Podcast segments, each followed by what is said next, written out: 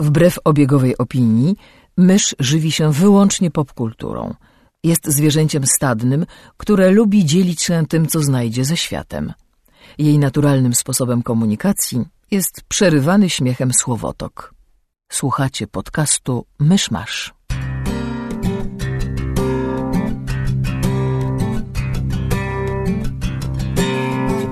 Gospodarzami podcastu Myszmasz są Krzysiek Ceran, redaktor portalu Avalon. Kamil Borek ze studia Kobart. i Mysz, autorka bloga Mysza Mówi. Drodzy słuchacze, jest poniedziałek, 17 listopada 2014 roku, 2009 urodziny cesarza Wespazjana. Zapraszam do 82 odcinka podcastu Myszmasz. Ja nadal nie rozumiem, na jakiej zasadzie Krzysiek wybiera te wydarzenia, które są Na tej zasadzie, na tyle że istotne. 17 listopada są urodziny cesarza Wespazjana. Ale na pewno są też inne wydarzenia, o których warto by było wspomnieć i zastanawiam się, jaka jest zasada cesarz, wyboru. cesarz, cesarz rzymski zakończył wojny domowe i w ogóle Dużo ogóle. zrobił. Nie lubisz Wespazjana, naprawdę. To, Nie- to nie był mam zdania. nie mam zwycięzca zdania. roku czterech cesarzy, Aha, tak, oczywiście. Mister Uniwersum 76. No.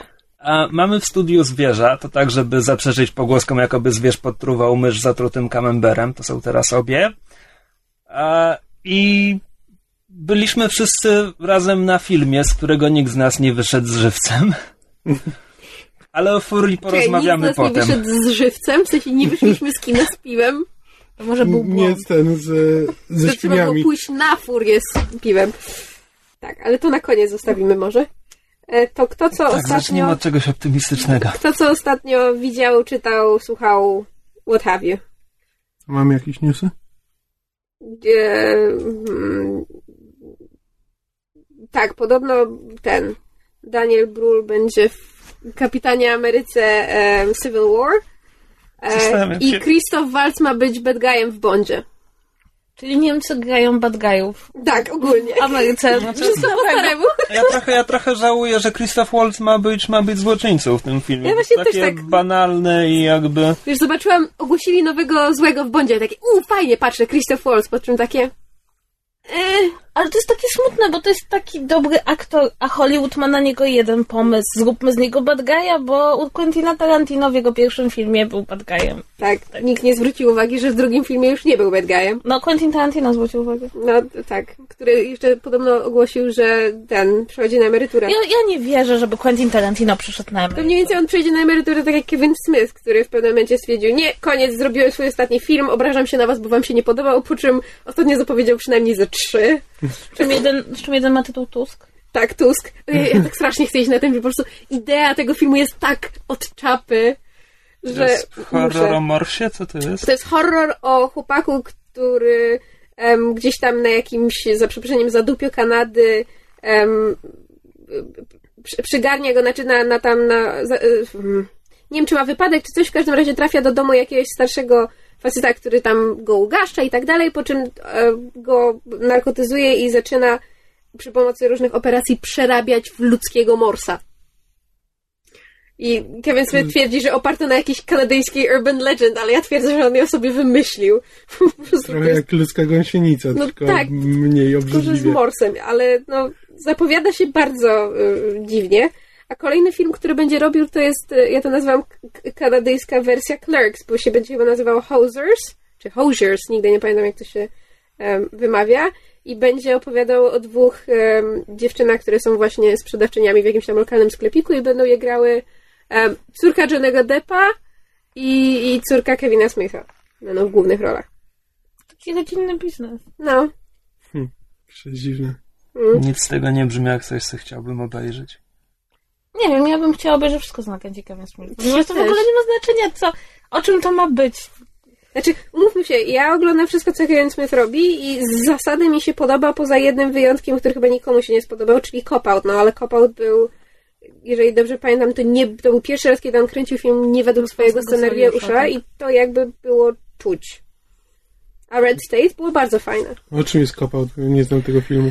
The Cop Out to jest em, film z em, w którym Bruce Willis i Tracy Morgan grają parę takich niedobranych policjantów, którzy muszą razem wyjaśnić jakąś tam sprawę kryminalną. Taki niby typowy buddy cop movie, tylko że miał być parodią tego, ale im nie wyszło. Ale wiesz o tym typowy bady cop mówi. Tak, ale taki totalnie nieudany, bo No tak. Bruce Willis em, zachowywał się jak, jak udzielna primadonna, tak? Em, Tracy Morgan z kolei ma różne em, odchyły em, i, i, i- też w związku z tym na planie były, były problemy z kontrolowaniem go. Em, Morgan z Willisem się kompletnie nie dogadywali. Kevin Smith w ogóle tego nie był w stanie opanować. No, kompletna porażka po całości. Bywa. Wracając do Daniela Brula, czy e, bu- wiadomo, kogo ma grać w tym Kapitanie Ameryce? Em, złego. Ale nie, nie ma żadnych chyba konkretnych informacji na ten temat. Zastanawiam się, ilu... Znaczy, Kapitan Ameryka walczył z bardzo wieloma złymi Niemcami, ale, ale głównie w tych starszych komiksach. Nie mam zielonego Nie pojęcia. wiem, zawsze można wyjąć z jakiegoś zamrażalnika jakiegoś No Niemca. co ty myślisz, teraz w agentach Tarsi też mamy nieśmiertelnego Niemca z A, czasów prawda. II wojny światowej, to może być ich więcej. Wiemy, że Daniel Bull dobrze wygląda w mundurze. Tak, w ogóle Daniel Brühl dobrze wygląda, kropka.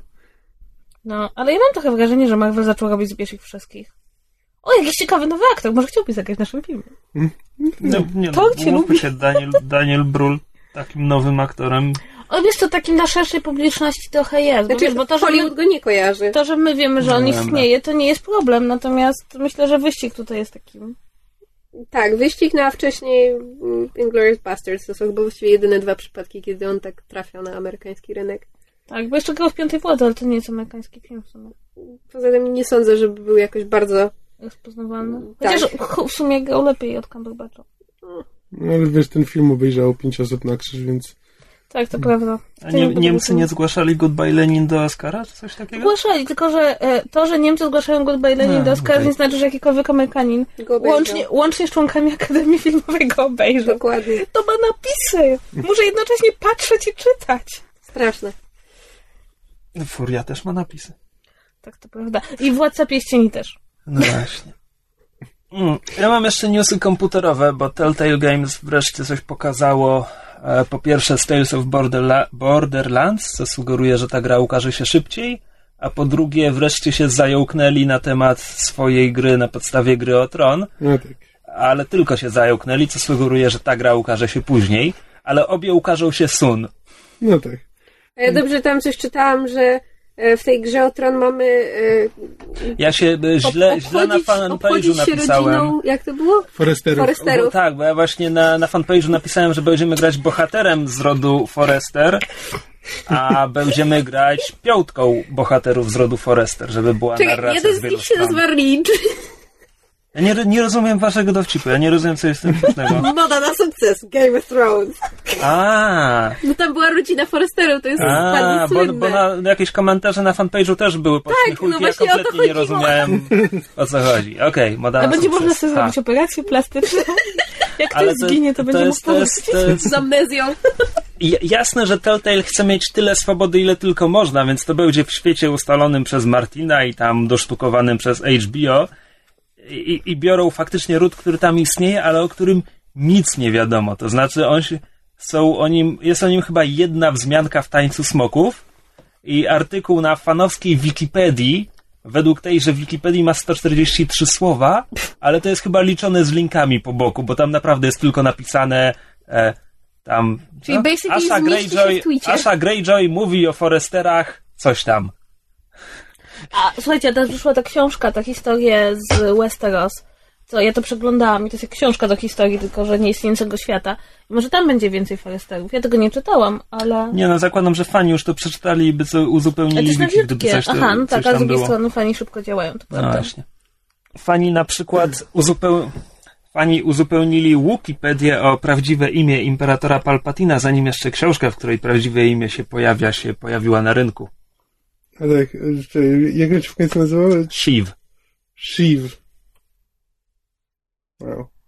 Jest to jakieś imię, z którego mógłby być ani dumny, ani się wstydzić, wiesz. Nie rozumiem, czemu się nie przedstawia imieniem i nazwiskiem. On ten o, oficjalnie porzucił swoje pierwsze imię i potem. Nie, autentycznie, autentycznie dlatego- w Expanded Universe jest, że odrzucił swoje imie i, i tylko rodowym slave nazwiskiem name. się posługiwał. Nie no, Palpatine po prostu brzmi lepiej. Tak, definitywnie. Zwłaszcza w wołaczu. O mój palpatynie, rozwijaj się. No ja się rozwijał, widzisz, na całą, na całym wszechświat. A, to chyba koniec newsów. Wszyscy Taka patrzą po sobie niepewnym wzrokiem, Nie. więc tak, zapomniałem newsów. otworzyć Evernote. Nie skasowali nam nic, co kochamy i po prostu nie możemy spać po nocy. Czy nie, no mi skasowali, mnie skasowali Franklin, Franklin and Bash, niestety. I e, z twórców, e, znaczy aktor grający doktora Duma w nowej fantastycznej czwórce zapowiedział, kim, będzie, kim będzie doktor Doom. E, Blogerem, haktywistą. tak, O, blogerem! Zawsze lubiłam doktora Duma. tak, który tam ma się nazywać jakiś Wiktor Domaszew. E, i, tak, I tylko w środowisku blogerów się posługuje ksywą Doom. Ej, to znaczy, że ja, sekundkę, to znaczy, że jeśli zostanę swoim filanem, to będę zwierz? Doktor Zwierz. Na IO9 było kilka artykułów, w których bardzo ładnie krytykowali e, wszystko, co dotąd wiadomo o tym filmie, e, skupiając się głównie na słowach reżysera, który deklarował, że robi e, ultrarealistyczny low-fi film pod tytułem Fantastyczna Czwórka. No tak. A słuchajcie, a kto, kto gra doktora Duma? Jakiś gość. Film. Nazwisko. Cokolwiek. Czekaj, dajcie mi chwilę. Ja tam pamiętam tylko, e, tylko tego, no, Michaela Jordana i Deus House of Cards. Kate Już Mara. zapomniałem. Właśnie. Kate Jo. Mara, Miles Teller i Jamie Bell. Nie byłoby odcinka, gdyby ktoś nie sprawdzał czegoś na IMDb albo Wikipedii. Chociaż nie, mieli, mieli, mieli Toby Kebel. Nic mi to nie mówię. Um, Ale też, też na IO9 była niezła analiza pod tytułem, że Fox zrobił fantastyczną czwórkę, która sprzedała się tak sobie, fani narzekali, więc w sequelu dodali Galactusa, Silver Surfera i w ogóle próbowali ucieszyć fanów. To się kompletnie nie sprzedało, no więc pomyśleli, okej, jeśli, nie, nie mo- jeśli pró- próbujemy ucieszyć fanów i oni nie chcą oglądać filmu, no to teraz zróbmy coś w kompletnie inną stronę, a przy okazji, o, Josh Trank, on teraz zrobił film, który się podobał ludziom, niech zrobi film taki, nazwiemy go Fantastyczną Czwórką i w jakiejś pokrętnej No logice tak. egzekutywów to, to ma się Wiesz, sprawdzić. no, ja, ja staram się być optymistyczny, no bo Chronicle właśnie było takim niby low-fi filmem, ale w bardzo fajny sposób grający z tymi schematami superbohaterskimi. I mimo wszystko był filmem superbohaterskim, mimo że trzymał się tego, e, tego low-fi settingu. No ale, no ale nie wiem, jak mu to wyjdzie w Fantastycznej Czwórce, czy uda mu się to przełożyć jakoś, ale no, liczę na to, że robi. Ultrarealistyczna czwórka. A Całkiem to- zwykła czwórka. Kebbell, znam tę gębę, ale nie wiem skąd. Oj nie, nie. Tak, ja też go znam. Tak, tak, ale On w czymś grał. Niczym nie wyróżniająca się czwórka. Ale wiecie co, ale z drugiej strony, jak ja patrzę, ile już jest dyskusji e, w internecie o tym, że rodzeństwo, prawda, mają grać aktorzy o różnym kolorze skóry, to już widzę, że też Fantastyczna Czwórka może się spodobać właśnie ludziom normalnie, być może niezainteresowanym adaptacją komiksu, którzy są bardzo szczęśliwi, ponieważ jakby mają reprezentację na ekranie i, i w ogóle jest jakby inny, inny układ niż wszyscy są biali, cieszmy się. znaczy, ja jestem bardzo ciekawa tego Tak, filmu. teraz wszyscy poza jednym są biali. O, No słuchaj, ty nie rozumiesz lepiej. ogóle, jaka to jest, jaka to jest dla Znaczy, jeden, jeden powinien być pomarańczowy, ale to będzie ultrarealistyczny film, więc cholera wie, co z tego wyjdzie. Właśnie ciekawe. Tak, zrobienie, tak, zrobienie tego w sposób ultrarealistyczny może być problematyczne. Jeden się rozciąga, to też jest takie... To też, to też na IO9, ale to już chyba był głos komentatora, że w ultrarealistycznej, fantastycznej czwórce Josha Tranka Fink będzie miał jakieś schorzenie skóry powodujące zrugowadzenie na skórka. E, Invisible Woman będzie um, czarną kobietą e, z nadwagą, przez co będzie niewidoczna dla społeczeństwa. E, wszyscy byli w ten sposób potraktowani, nie pamiętam reszty, ale było w tym trochę uroku. No dobra, to chyba teraz już wyczerpaliśmy beczkę z newsami. Możliwe. Ewentualnie jeszcze będziemy spontanicznie do czegoś wracać. E, to ten, telewizja? Ja ostatnio nic nie widziałam. Ja nie przepadam, nie przepadam jak mówimy odcinek po, po odcinku o jakimś serialu, w sensie jeśli odcinek nie jest wyjątkowo szczególny pod jakimś względem, to nie widzę powodu, żeby mówić o serialu, więc to tylko tak w bardzo ogólnych słowach.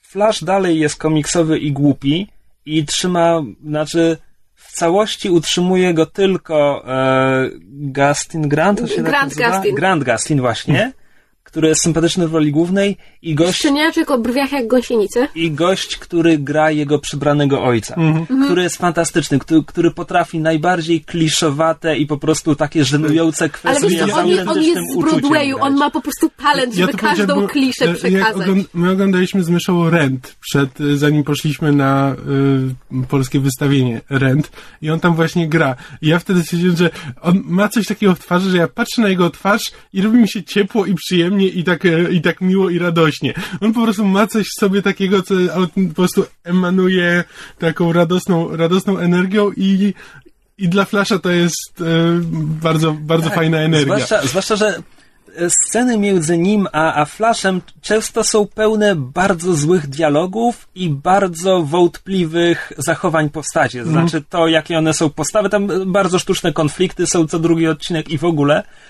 ale on jest w stanie to zagrać. I, i jest, jest po prostu super w tym względzie. E, więc to jest Flash. E, Arrow jest strasznie głupi e, i co odcinek próbuje nam pokazać nowego podejrzanego w sprawie e, głównej tej, która łączy cały sezon. E, I w ostatnim odcinku pojawiła się strzała z rękawicą bokserską. I ja nie sądziłem. W życiu, w życiu bym nie przypuszczał, że to jest coś, na co czekam w tym serialu, ale po tym odcinku stwierdziłem, że to było coś, na co czekałem w tym serialu. No, fantastyczna scena, naprawdę. E, I kontynuując tak ekspresem przez telewizję, e, Castle po raz pierwszy miał odcinek, który po prostu olałem. To Znaczy, w sensie nie obejrzałeś go w ogóle, czy w sensie nie, w kompletnie sensie, nie w sensie zaczą, nie, zacząłem go oglądać i kiedy się przekonałem, że to będzie 40-minutowa halucynacja, stwierdziłem, że nie. Ja toleruję w tym serialu odcinki, które sugerują istnienie kosmitów, podróży w czasie i coś tam, ale 40-minutowa halucynacja to jest po prostu strata czasu. I, I po prostu go nie oby. Znaczy, bo przewinąłem do końca, żeby zobaczyć, jak to się kończy. Okazało się, że w tym odcinku jest ślub, więc jednak dobrze, że, że tam zajrzałem, e, bo bym się zdziwił. E, ale tak, nie jakby olałem środek. No, że tak, to dosyć taki... mm. E, Ja z kolei obejrzałam początek trzeciego sezonu The Newsroom, który Ja też. powrócił. To właśnie. I, i ja, ja, ja mam problem z tym serialem, bo mnie niesamowicie wkurza i ja nie jestem w stanie go przestać oglądać. E, to znaczy, chodzi ci o ten wyidealizowany obraz mediów przekazywany przez to, że po fakcie pokazujemy telewizji, jak telewizja powinna była coś rok temu omówić? E, tak, e, do tego wszystkiego jeszcze ta e, sącząca się e, nie, niechęć do wszelkich mediów społecznościowych, która jest tak wkurzająca, bo tam jest taka scena, gdzie oni jakby e, oglądają jak e, fałszywa informacja o podejrzanym sprawie zamachu bombowego w Bostonie rozprzestrzeniała się po mediach społecznościowych i ogólnie siedzą w takim niewielkim pomieszczeniu ludzie związani z mediami i dziwią się, że ktoś, nie wiem, ma 100 tysięcy mm, obserwujących na Twitterze, czy 6 milionów. I to jest taki moment. I ogólnie z całą sceną człowiek się zgadza, prawda, że to jest takie dobrze pokazane, jak ta fałszywa informacja może się rozprzestrzenić dzisiaj szybko, jak ludzie nie myślą. Mm, Po czym jest to podsumowanie takiej sceny, że no tak, tak właśnie wygląda to dziennikarstwo obywatelskie i że to tak właśnie niby dziennikarstwo obywatelskie. Ja się trochę wkurzyłam, dlatego że dzisiaj widzimy, że kiedy nie ma tak dobrego dostępu do oficjalnych mediów, jak nie jest tak, że prawda, możemy liczyć, że mamy wolność w kraju, czego oczywiście się nie bierze w tym serialu pod uwagę, bo Stany Zjednoczone są najlepszym krajem na świecie, Nie no, przecież serial zaczyna się Od stwierdzenia, czemu nie są. ale potem wszystko udowadnia, że są. E, No to na przykład jak mamy Ukrainę, to to pokazuje, że istnieje coś takiego jak dziennikarstwo obywatelskie w mediach społecznościowych. I po prostu bardzo mnie to denerwuje, bo Sorkin się zachowuje tak, jakby nie istniały inne części świata e, poza, poza Stanami Zjednoczonymi. I e, to jest tak, że ten serial z jednej strony rzeczywiście zaczyna od tego, że Stany Zjednoczone nie są najlepszym krajem na świecie, e, ale w drugim sezonie na przykład ma takie zdanie, że cały świat zazdrości nam e, naszych wolnych wyborów, podczas kiedy cały świat siedzi, patrzy na system elektorski i się śmieje. Więc ja wiesz, to jest tak, że, e, że ten, nie, ten serial jest taki. To znaczy, em, to, pokazy, to pokazywanie mediom po fakcie, tak powin, powinniście byli się zachowywać i tak powinniście byli robić wiadomości, było irytujące w pierwszym sezonie, który y, zaczynał się jak.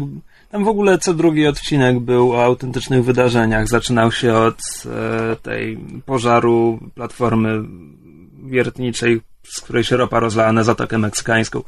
E, drugi sezon był fajniejszy, bo opierał się, wzorował się na autentycznej aferze, natomiast tworzył fikcyjną, własną rzeczywistość e, i, i jakby fikcyjną aferę z, z, jakby z rozdmuchaną aferą, która okazuje się potem kłamstwem i telewizja musi się wycofywać z tego i tracić zaufanie. Dlatego drugi sezon był fajny. I teraz ten trzeci sezon, w pierwszym odcinku mamy właśnie zamach na, na maratonie w, Bo- w Bostonie, więc mamy tę prawdziwą sprawę i pokazywanie, dobitne pokazywanie, czemu nasi bohaterowie serialowi są lepsi od, od prawdziwych dziennikarzy. Tacy dobrze. Natomiast wątkiem przewodnim sezonu będzie wyciek tajnych dokumentów, tylko że nie sprawa Snowdena, tylko fikcyjna, bo nawet dotyczy fikcyjnego państwa. Też mnie to strasznie zdenerwowało. To cię zdenerwowało? Tak, dlatego Ale jest... właśnie stwierdziłem, że ponieważ mi się drugi sezon spodobał, to tak sobie pomyślałem, że może to jest lepsze niż gdyby mieli autentycznie Snowdena rozgrzebywać. Nie, ja się cieszę, że nie rozgrabią Snowdena, ale denerwuje mnie, że to jest fikcyjne państwo. A, Bo to jest, e, jakby, to jest tak, trzymamy się niesłychanie, ja wiem, bo ja, ja, to nie jest tak, że ja nienawidzę Ameryki, ale e, trzymamy się niesłychanie blisko rzeczywistości, kiedy chodzi o Amerykę, a kiedy wychodzimy z Ameryki, to to jest jakieś nieistniejące państewko, które brzmi tak, że mniej więcej mamy się zorientować, gdzie ono leży na mapie świata. Fejkistan. Coś takiego. Natomiast Musiałbym, musiałbym sprawdzić, czy, czy Sorkin może nie jest trochę meta i czy to nie jest fikcyjne państwo, którego używał w West Wingu. Możliwe, bo ja mam też, a nie masz czasem wrażenia, jak oglądasz Newsroom, że tak, czy ja tego nie słyszałam już raz w West Wingu. Och, ale to Tak, każdy serial Sorkina. Sorkin on- też on- on- próbuje on- znaleźć on- sposób. On próbuje znaleźć sposób, żeby nakręcić jeszcze raz ten y, West Wing, tylko w jakichś innych To klimatach. jest, to tak. jest tylko kwestia, czy, czy schemat Sorkina pasuje do rzeczywistości, którą Sorkin akurat wykorzystuje, więc West Wing, że, że tak powiem, schemat Sorkina pasuje do West Wingu, no bo polityka i w ogóle los świata, pasuje do Newsroomu, bo mimo wszystko to jest kwestia, no, ideologii i tak dalej. Za diabła nie pasował do Sunset Studio 60 Ale Sunset to Strip, który, który był sympatycznym serialem, tak, tylko że te górnolotne dialogi o robieniu programu komediowego za Okej, cholerę dobra. nie pasowało do siebie. No dobra, zgadzam się. A przecież i tak udało mu się wpleść wojnę w Afganistanie w ten serial. Um, Tak, to prawda. No, No tak, w więc- każdym razie, ale ja mam tak z Newsroomem, że on mnie strasznie zdenerwuje i po prostu nie mogę się doczekać następnego odcinka. E, nie, Newsroom mnie czasami mnie trochę bierze pod włos, ale, ale ogólnie go lubię. Natomiast e, z jednej strony się cieszę, że jest ten trzeci sezon, z drugiej strony jego miało nie być i drugi sezon miał takie zakończenie trochę od czapy, bardzo, bardzo jak koniec sezonu, takie na siłę dorabianie, okej, happy end, happy end, happy end, a teraz jest trzeci sezon i to jest jakby... Trzeba to odkręcać z Ale ja, się, ale ja się bardzo cieszę, że to będzie trzeci sezon i koniec, bo, bo rzeczywiście prawda jest taka, że to była trochę historia na dwa sezony. I on trochę już się trochę wyprztykał z pomysłów, co ma nam więcej powiedzieć. O tym, jak bardzo należy dobrze robić telewizję i zawsze szukać dwóch źródeł, co najmniej oficjalnie. Ale strasznie, strasznie podoba mi się Jeff Daniels w tej roli i w ogóle myślę, wydaje mi się, że ten serial jest dobrze obsadzony. Tak, dobrze, aktorsko jest bardzo dobre i rzeczywiście to nie Olivia Moon jest bardzo dobra. Lubię dialogi Sorkina, więc Ja wiem, tylko żeby tam było jakoś. Ja bym tak, wiesz, gdyby tak wyjąć ze dwie pouczające, dydaktyczne mowy z, z każdego odcinka, to by mi się to dużo lepiej oglądało.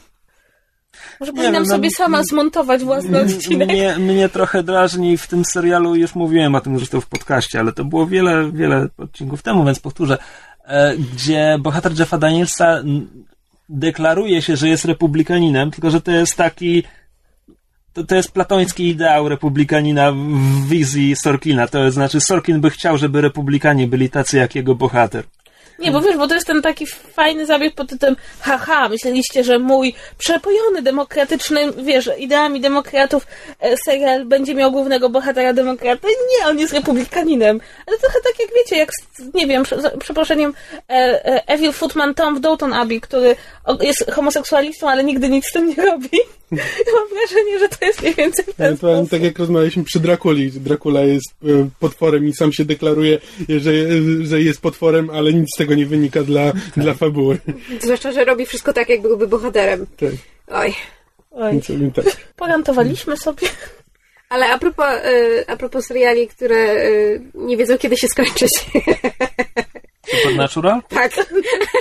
Właśnie był dwusetny odcinek. Tak, O mój Boże! On był tak fenomenalny. widziałem, widziałem. On był tak fenomenalny. Słuchajcie, to jest. Znaczy tak.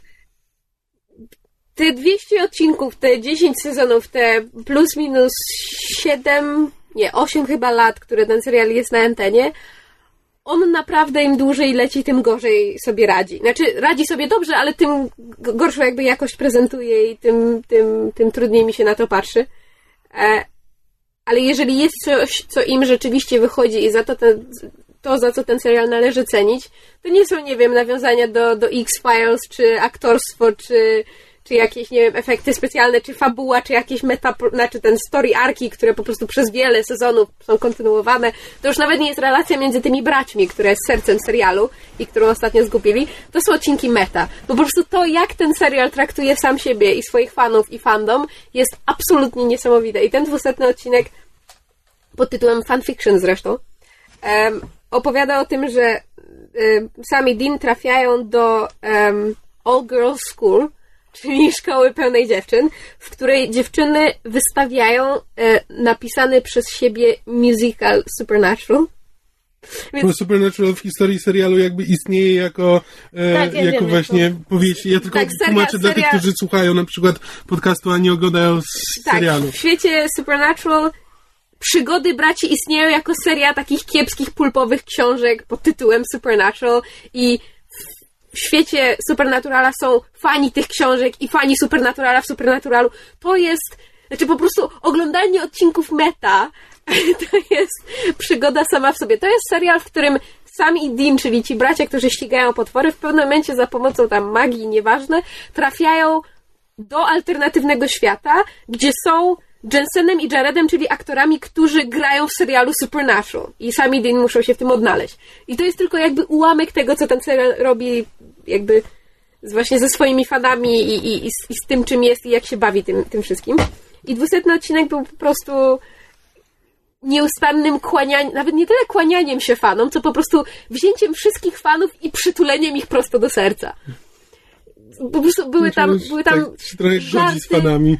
Znaczy, nie no, wiadomo, że trochę tam, wiesz, boćkają i trochę, trochę mrugają okiem i trochę do zasadzie, a wy jesteście tacy zwariowani, ale i tak was kochamy, ale w przeciwieństwie mam wrażenie do innych odcinków, gdzie rzeczywiście można było to czytać jako, jako takie droczenie się i, i, i byli fani, którzy za to, znaczy poczuli się dotknięci, że, że wiesz, że serial sobie z nich żartuje, to jednak mam wrażenie, że w tym odcinku twórcy znaleźli jakiś taki złoty środek i że jasne, to było przekomarzanie się, ale to było z miłości. To był, to był odcinek, który rzeczywiście bardzo się starał z jednej strony żartować sobie z pewnych rzeczy, ale z drugiej strony je uznawać. I tak jak myśmy z Kamilem rozmawiali po, po odcinku, ja zapłakana, bo się strasznie wzruszyłam w finale, E, nie będę spoilować o co chodzi, fani serialu wiedzą, bo na pewno już wielokrotnie widzieli ten odcinek, a z kolei osoby, które nie oglądają serialu nie zrozumieją, dlaczego to była taka bardzo istotna scena.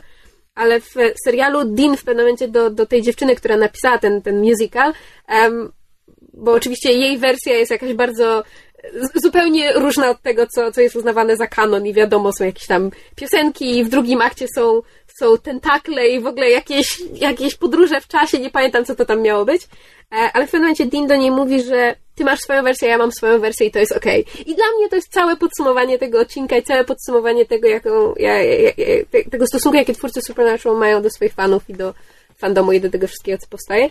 I strasznie mi się ten odcinek podobał. Znaczy, strasznie, strasznie, strasznie. Dla mnie, dla mnie najlepsza jakby część tego odcinka jest to, że jakby y, przez niego mam wrażenie, że twórcy przyznają, że trochę zapomnieli o czym ten serial jest i powinien być i próbują, mm, próbują wrócić do tego status quo, do tego, że to jest serial o dwóch braciach, którzy polują, polują na potwory, a nie o dwóch braciach, którzy się kłócą o pierdoły przez... No, y, pierdoły o niebo, piekło, życie, tak, śmierć, przez, bla, przez cały bla, rok. I jakby zobaczymy, co z tym dalej zrobił, ale jakby ja to traktuję jako taką obietnicę, że teraz wracamy do, do podstaw i do tego, co fani lubili w tym serialu od, y, od początku. I mam nadzieję, że tak będzie. Mnie najbardziej bawi, że jak się nie ogląda Supernatural, to jest absolutnie jasne, że to jest romantyczna historia miłości faceta do anioła. I ogólnie o tym jest ten serial. Żeby było śmieszniej, właśnie w tym odcinku jest, jest cudowna scena, kiedy oczywiście jest poruszana kwestia paringu, ten Destiel, czyli właśnie Dini Castiel. Zresztą jest to pięknie spuentowane w momencie, kiedy sam zaczyna się zastanawiać na głos, jakby brzmiała nazwa paringu sama i Castiel takie Sastiel, Sam Steel? Wiesz, Dean każe mi się zamknąć, po prostu totalny wkur. Ale jest scena, w której y, widzimy w tle właśnie jak dziewczyny wcielające się w, w tymże musicalu w postaci um, Dina i Castiela się przytulają, na co reżyserka tego spektaklu mówi, że dziewczyny grające te postacie w rzeczywistości są parą. No po prostu twórcy tak totalnie sobie robią jaja w tym momencie. Nie, naprawdę, jest odcinek, który jest pełen prostu co druga linijka to jest żart, to jest nawiązanie, to jest jakieś takie mrugnięcie do fanów. Są, są ukłony do X-Files, są nawiązania do poprzednich sezonów, na przykład do wątków i postaci, które do których fani się uczepili, a które twórcy dawno temu zapomnieli. Na przykład jakaś postać, która pięć temu była bardzo, bardzo ważna i od tego czasu jest o niej kompletnie cisza. To pojawia się w pewnym momencie w tym musicalu i tak Dean się pyta, a kto to jest ten koleś, który tam jest na scenie? Oni mówią, no to jest ta postać, o której wszyscy zapomnieli, ale fani pamiętają. No po prostu geniusz. Ten odcinek to był, to był rzeczywiście... To, to się twórcom udało. Ale nie, nie masz takiego wrażenia, że właśnie, bo ja też jakby rozmawiałam z wieloma osobami, e, które kochają Supernatural i właśnie wychodzi na to, że Supernatural doszedł tak trochę do ściany, to znaczy już troszeczkę nie ma za bardzo fabularnie co zaoferować. Tak, oczywiście wszyscy się to już dawno, dawno temu. meta odcinkami, tylko nie da się meta odcinkami ciągnąć serialu. Tak, ja się Właśnie z tym zacząłem się zastanawiać, jak Kamil powiedział, że, że twórcy zapomnieli, że serial jest o tych dwóch braciach, co polują na potwory i że ma nadzieję, że teraz to do tego wróci. Czy nie jest to to za późno, albo czy wtedy po prostu nie będzie, wiesz, że twórcy robią coś, co już robili 10 lat temu? Czy, czy jest sens? Da, znaczy, No właśnie, inaczej, teraz jest odpowiadając na na twoje dobry pytanie, moment. sensu nie ma i sensu nie ma już od dawna. Ten serial się powinien był skończyć pięć sezonów temu. Nie, bo ja A twórcy się sobie- odgrażają, że mają pomysł na kolejne Bo 10 i ja nie sobie, wiem jaki. Przypominam sobie na przykład Buffy, które wystartowało koszmarnym pierwszym sezonem w większości. Zaczęło się robić dobre, trzeci sezon był spoko i potem w czwartym następuje jakby restart, jakby Whedon chciał zaczynać od początku, wracamy do status quo i tak dalej i to jest tak strasznie sztuczne. I czwarty sezon jest w zasadzie, w zasadzie najgorszym ze wszystkich siedmiu. A kie- kiedy właśnie próbował, wiesz, back to basics i wiesz, sekret na tożsamość i polujemy na potwory tygodnia. Znaczy, wiesz, teraz jest, teraz jest o tyle dobry moment, że jakby nawet fabularnie i jakby w świecie jest, jest jakby taka sytuacja, gdzie właśnie jest dobry moment na to, żeby wrócić do mniejszych fabuł, że już jakby ten konflikt nieba i piekła i apokalipsa już jest nie tak jest... względnie zażegnany. Tak, że to już nie, nie, nie wisi nad nimi, więc moją teraz... Kameralnej francuskiej nowej fali. Dokładnie, więc teraz e, będą w czerni i bieli sami Dean, będą przez cały odcinek siedzieć w samochodzie, palić i rozmawiać o życiu. Prawdę powiedziawszy, nie zdziwiłabym się, gdyby, nie wiem, kolejny odcinek nazywał się Nowa Fala i tak wyglądał. Nie, jakby po prostu jest dobry taki organiczny moment, w którym mogą wrócić do, e, do podstaw i też jakby na tyle dużo czasu minęło, odkąd to ostatni raz robili, e, że e, jakby fani ma, mogą, mogą się tym ekscytować. Znaczy No. inaczej, jeżeli ja bym miała, pomijam odgrażanie się twórców, że mają pomysł na kolejne 10 sezonów, bo, znaczy, nie trudno mi w to uwierzyć, ale płaczę żywnymi łzami na samą myśl, ale, znaczy inaczej, ja się zgadzam z Kafią, z którą em, e, jakby dyskutujemy trochę przez po, portal e, Pulpozaur, gdzie wspólnie bierzemy udział w e, takiej serii Wielogłos, gdzie omawiamy kolejne odcinki i, i w ogóle omawiamy Supernaturala. Ja się z nią zgadzam, zgadzam w tym względzie, że moim, naszym zdaniem Supernatural ma w sobie dwa, może trzy sezony. I to, co ja bym widziała w tym momencie, nawiązując do, do jakby tego, co mówi Kamil o jakby restarcie, jest to, żeby teria, teraz serial wrócił do właśnie do tych początków, czyli do tych malutkich fabuł, gdzie jakby każdy odcinek to było te, te Monster of the Week. I gdyby nawiązali do pierwszych sezonów pod tym względem, że każdy sezon miał sw- swoje drobne fabułki, miał fabułę spinającą sezon, ale tak naprawdę pierwsze pięć sezonów Supernatural to jest jedna ciągnąca się fabuła, która została zakończona, bo pięć sezonów zaplanował Eric Kripke, to było wszystko rozplanowane, to jest zamknięta całość. I gdyby twórcy teraz od tego momentu, te powiedzmy dwa, trzy sezony, które są w stanie jeszcze tak naprawdę z tego wyciągnąć, zrobili w ten sposób, czyli że każdy sezon jest swoim małym story arkiem, a wszystkie trzy się zamykają i na koniec sami Dean giną w deszczu kul, jak to k***a być powinno, bo to musi się skończyć tak jak Bush, Cassidy i Sundance, kiedy innej po prostu opcji nie widzę. Nie, nie widzę Supernatural, który kończy się tym, że sami Dean radośnie odjeżdżają w stronę zachodzącego słońca. No k***a nie. Bip, bip. No nieważne. E, Tak tylko zaznaczam, żeby Kamil potem wiedział, gdzie. Dziękuję. bo nasi słuchacze mają tak, wiesz, wysublimowaną wrażliwość, że im to Ej, przeszkadza. mamy zasady. E, to, to wtedy rzeczywiście byłabym w stanie Supernatural oglądać i stwierdzić, no okej, mieli jakiś pomysł, jak to zakończyć, wrócili do podstaw, nie, nie rozwlekali tego, nie robili, nie robili akcji pod tytułem jeden sezon to jest wielki zły, z każdym sezonem jest coraz większy zły i jego likwidacja jest coraz głupsza. No bo niby zażegnaliśmy ap- apokalipsę, ap- apoka, apokalipsę, apokalipsę, trudne słowo. A potem, Apokalipso? Kalipso. I potem mamy Beetlejuice'a. Um, Eukalipso, apokalipto. teraz już przesadzasz. E, I zgubiłam pokonali apokalipsę, a potem Tak. jeszcze raz pokonali apokalipsę. Tak, dokładnie, po prostu w A każdym potem już nie ma nic, jakby, jak X-Meni. tak, ale nie, apokalipsy. Po, pokonali apokalipsę i potem, pokonali potem apokalipsę, walczyli, raz pokonali potem- apokalipsa, potem walczyli potem jeszcze jeźdźców apokalipsa. potem walczyli z, e, e, tam nie pamiętam, by- były, e, był konflikt, po, początek konfliktu nieba i piekła, więc potem coś tam walczyli z jakimiś lewiatanami, które w ogóle twórcy wyciągnęli z Biblii, z trzech linijek i stworzyli z tego własną mitologię. I po prostu ten motyw walki z tymi aniołami i demonami, konfliktu nieba i piekła, zrobił się tak absolutnie przekombinowany i bezsensowny, że jak teraz próbują znowu kolejne wątki wprowadzać pod tytułem o nie, jakiś, nie wiem, demon próbuje stworzyć własną armię i opanować ziemię, to już jest takie really, naprawdę, sami Dean gorsze rzeczy zjadali na śniadanie. To już po prostu nie robi na nikim żadnego wrażenia, a to sprawia, że serial jest, no, nie wywołuje żadnych emocji, poza właśnie tymi odcinkami, które są meta, które się odnoszą A czy, czy do sami tradycji Dean też, serialu. też co sezon dają się skorumpować i zamieniają się w jeźdźców apokalipsy, bo wtedy byłoby już zupełnie jak X-Meni. Zazwyczaj któryś z nich się robi Tak, przychodzi na złą stronę, drugi umiera, albo ten umiera, któryś z nich zawsze prędzej czy Tak, później i wraca. je- I jeden drugiego musi powstrzymywać, żeby nie przekroczył tej granicy, A, e, którą i tak albo, przekracza albo, potem. albo cofać go z tej wręcz granicy, Tak, że już wiesz, potem, jak zawsze najpierw przez pół sezonu powstrzymuje go, żeby nie przekroczył granicy, czym jak i tak tą granicę e, przekracza, to potem próbuje go zaciągnąć z powrotem na tą dobrą stronę granicy. Znaczy, ja rozumiem, Tak zapytałem, bo X-Meni już mogliby całą drużynę wystawić złożoną z byłych jeźdźców apokalipsa. Nie, ale ja myślę sobie, że e, to, co ty mówisz, ma na tyle, e, o tyle sens, że przede wszystkim, jeśli się czeka na koniec serialu, który trwa tak długo, to czeka się na takie ludzkie zakończenie historii. To znaczy, jasne, niebo, piekło i tam to wszystko jakby tak strasznie zmienia skalę, że bardzo się łatwo gubi taka ludzka historia. Ja nie sądzę, żeby sami Dean zginęli pod koniec serialu, ponieważ no jednak mimo wszystko to nie jest, nie mam wrażenia, żeby ktokolwiek był w stanie ich ubić naprawdę.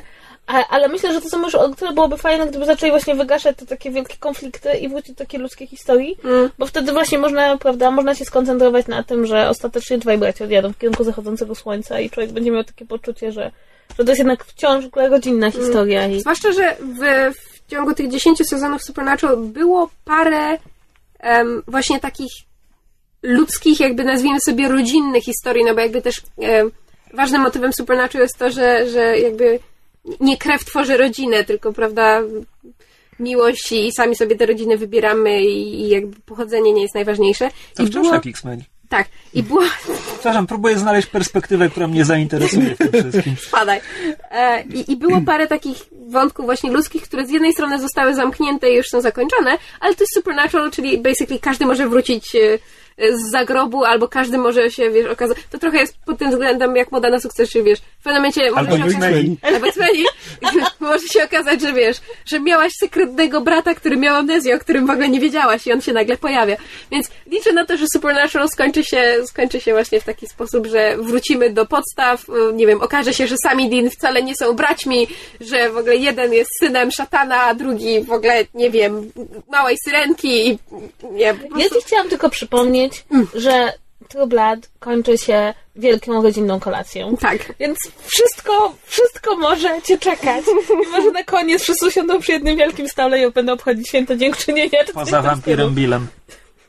Tak, ale akurat to się wszyscy ucieszyli. Że. Dobrze, nie, nie wracajmy do tego smutnego fragmentu mojego życia. Dobrze, to, to, tak, temat Supernatural uważam chwilę za, za zamknięty. Dobrze, to może już przejdźmy do e, omawiania zupełnie innego e, filmu. Tak, ale ja bym chciał omówić cały seans, całe doświadczenie, to znaczy chciałbym zacząć od zwiastunów. Ale to nie jest śmieszne, biorąc pod uwagę, że siedząc na sali w momencie, kiedy pojawiło się logo Multikina, z obu stron Kamil i Kaśka powiedzieli mniej więcej to samo pod tytułem na jaki film myśmy przyszli? To ja już zdążyłem zapomnieć. Tak, no bo piątek wieczorem długie były te reklamy. Tak. Film jeszcze E, dłuższy. mieliśmy reklamy dwóch polskich komedii. Znaczy, mówię komedii. Taka jest ich teoretyczna przynależność gatunkowa. Natomiast pierwsze to było Dzień dobry, kocham cię. Pamiętam ten tytuł tylko dlatego, że piosenka mi się wbiła do głowy lata temu i nie chcę wyjść. E, I to było żałosne. To znaczy, No. Tak! Kamil dobrze stwierdził, że to jest nakręcone taki. Film wygląda jakby był reklamą jogurtu. Jest tak samo kręcony jak reklamy Ale jogurtu. większość polskich filmów jest współcześnie E, nakręcona. Dialogi są koszmarne. A czy wy nie macie też tego problemu z polskimi filmami, zwłaszcza poza tym, że dialogi są koszmarne i są nakręcone jak reklamy jogurtu, to że polskie filmy mają taką skłonność, że one tworzą miejsca, które nie istnieją, wybierając w Warszawy e, te, te, te ulice, które zdaniem e, twórców filmów nie wyglądają jak Warszawa. E, I potem właśnie mamy coś takiego jak hamaki na Placu Grzybowskim, albo na przykład bohaterów, którzy idą, tam jest ten pomnik wolności słowa, tam jest obok Witkaca, jest taki ładny fragment chodnika i oni idą najpierw wzdłuż, a potem w poprzek, dlatego, że gdyby poszli dalej, to by wyszli już na mm, stronę Jerozolimskie, które nie są tak. takie ładne. W związku z tym oni jakby chyba chodzą w kółko tylko po to, żeby, żeby... I oczywiście, kiedy mamy młodych ludzi i, i, i, i mamy jakąkolwiek scenę we wnętrzu, to te wnętrza są po prostu takie, że ja nigdy nie widziałam, żeby ktoś tak mieszkał. E, e, to znaczy nic nie stoi tam, gdzie nie powinno stać i wszystko jest złożone z takich rzeczy, że ja tak myślę, Katalog Ikei. o, Ikea, Ikea, och wiem, ten taki sklep z designem, który, który jest w tym dużym centrum handlowym. I wiecie, i to jest takie ciekawe, to takie straszliwe dążenie filmów polskich, żeby nie dziać się w Polsce. To znaczy, Mm. one udają, że się dzieją w Polsce, a tak naprawdę nie daj Boże pokażemy fragment prawdziwej ulicy, jak to wygląda. Tak jakby pokazanie, jak to, jak rzeczywistość w Polsce wygląda naprawdę. A Nie jest aż tak strasznie. E, Przenosiło nas od razu w smutny dramat, gdzie wszyscy Tak. umierają, a trup wypada z szafy w ostatnim akcie. E, I, I nie dało się nakręcić nic wesołego, jeśli się tej rzeczywistości tak nie wygładzi 1500 razy, że ona po prostu będzie miała mniej więcej jakość reklamy jogurtu.